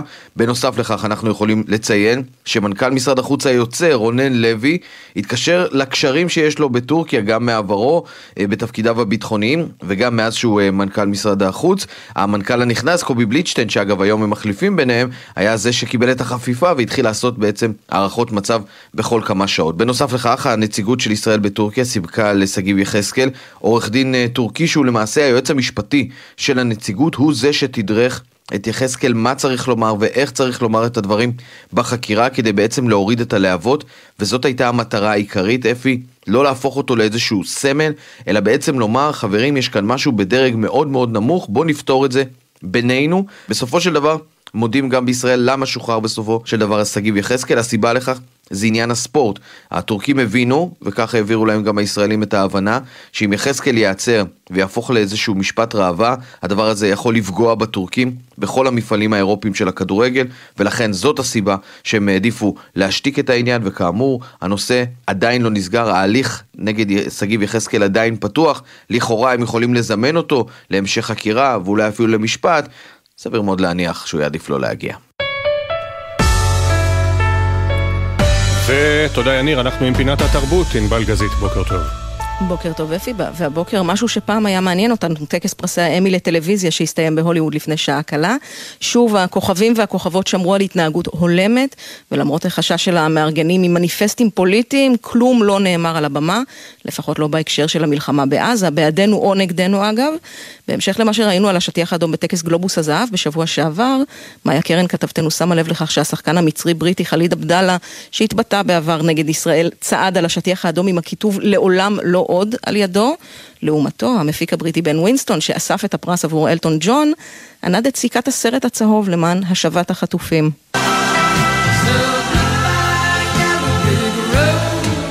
ואתה בטח שואל את עצמך למה אלטון ג'ון מקבל פרס, הוא אמנם לא נכח בטקס, אבל השלים זכייה אה, עם מופע הפרידה באיצטדיון דודג'ר שזמין בדיסני פלוס, EGOT, כן, יש לו זכייה בארבעה פרסים חשובים של הבידור האמריקני, אמי, גרמי, אוסקר וטוני, עכשיו יש לו סריה, אבל האמת אפי זה היה ערב של שלוש יצירות, העונה האחרונה של סדרת הטלוויזיה יורשים כמובן, שכתבה שישה פרסים, ביניהם גם הדרמה הטובה ביותר, עצבים של נטפליקס שכיכבה בקטגוריית מיני הסדרה, וזכתה בחמישה פרסים במהלך הלילה, והדוב על הטבח שנכנס לעסק המשפחתי בשיקגו, גם היא עם שישה פרסים, בהם פרס הקומדיה הטובה ביותר, וכשהם עלו לקבל את הפרס, השחקן אבון מוס בכרך, אה, שזכה גם בפרס שחקן המשנה הטוב ביותר, נשק את חברו מתי מת'סון, שמאוד מחובר לעלילה. I just love restaurants so much. The good, the bad, it's rough.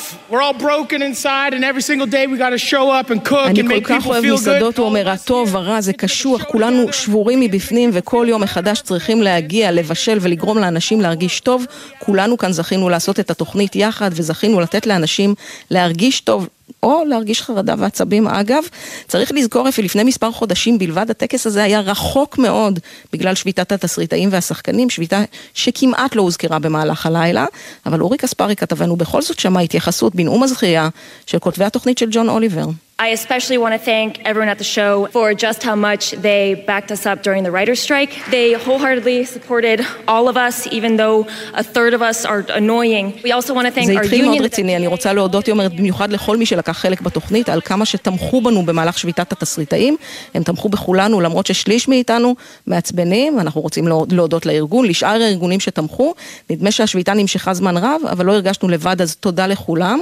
והרשה לי לפרגן הבוקר לשחקנית נישי, ניסי נש אפי, היא זכתה בפרס על תפקידה כשחקנית המשנה במיני סדרה, מפלצת סיפורו של ג'פרי דאמר, והיא ידעה בדיוק למי צריך להודות בערב הזה. On behalf of every black and brown woman who has gone unheard yet over policed. As an artist, my job is to speak truth to power, and baby, I'm gonna do it to the day I die.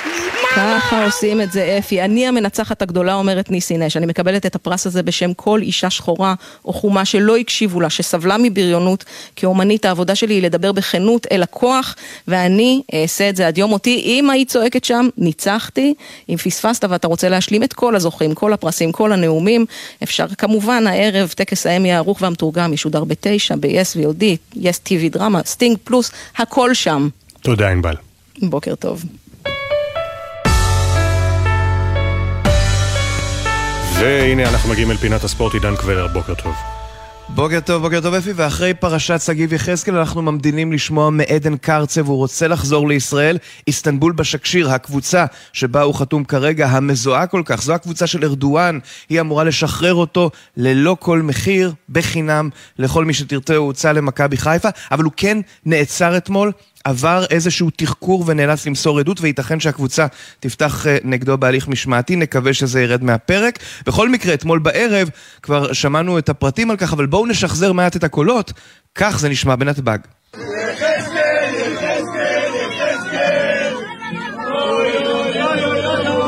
כן, האוהדים הגיעו ממש עד כבש המטוס הפרטי כדי להמתין לשגיב יחזקאל, ובסיום, זה מה שהיה להם לומר. כלומר, לא להגיד לנו, העיתונאים. תחושות טובות, אני שמח להיות כאן, חיכיתי להגיע. צריך עוד אה, יום-יומיים לעצמי רגע להתאקלם. שמח אותי לראות את כולם כאן, אני באמת שמח אה, להגיע לארץ, חיכיתי לנחות, וזהו, אני שמח להיות כאן. והשאלה איפה הוא ישחק, מכיוון שהוא לא יכול על פי התקנון של וופא לשחק בשום קבוצה זולת הפועל באר שבע, אסור לאף שחקן לשחק בקבוצה שלישית. הייתה לו את באר שבע, את הקבוצה הטורקית, ועכשיו לאן? השאלה אם וופא תתיר את הסיפור הזה מבחינתו, בשל העובדה שבה הוא ממש סולק מקבוצתו הטורקית בבושת פנים. מכאן למה שהתרחש היום אה, בצהריים בבית העלמין מנוחה נכונה בכפר סבא, דרור קשטן, המאמן המעוטר ביותר בתולדות הכדורגל הישראלי, יובא למנוחות, והוא בן 79. הכתבה של יוני זילברמן. הפועל תל אביב משלימה את העונה הכי גדולה בתולדותיה. אליפות 2000, גביע 2000, דאבל 2000. המאמן האגדי דרור קשטן שהלך אתמול לעולמו בגיל 79 ידע לקחת אליפות או גביע כמעט עם כל קבוצה אותה אימן בחייו.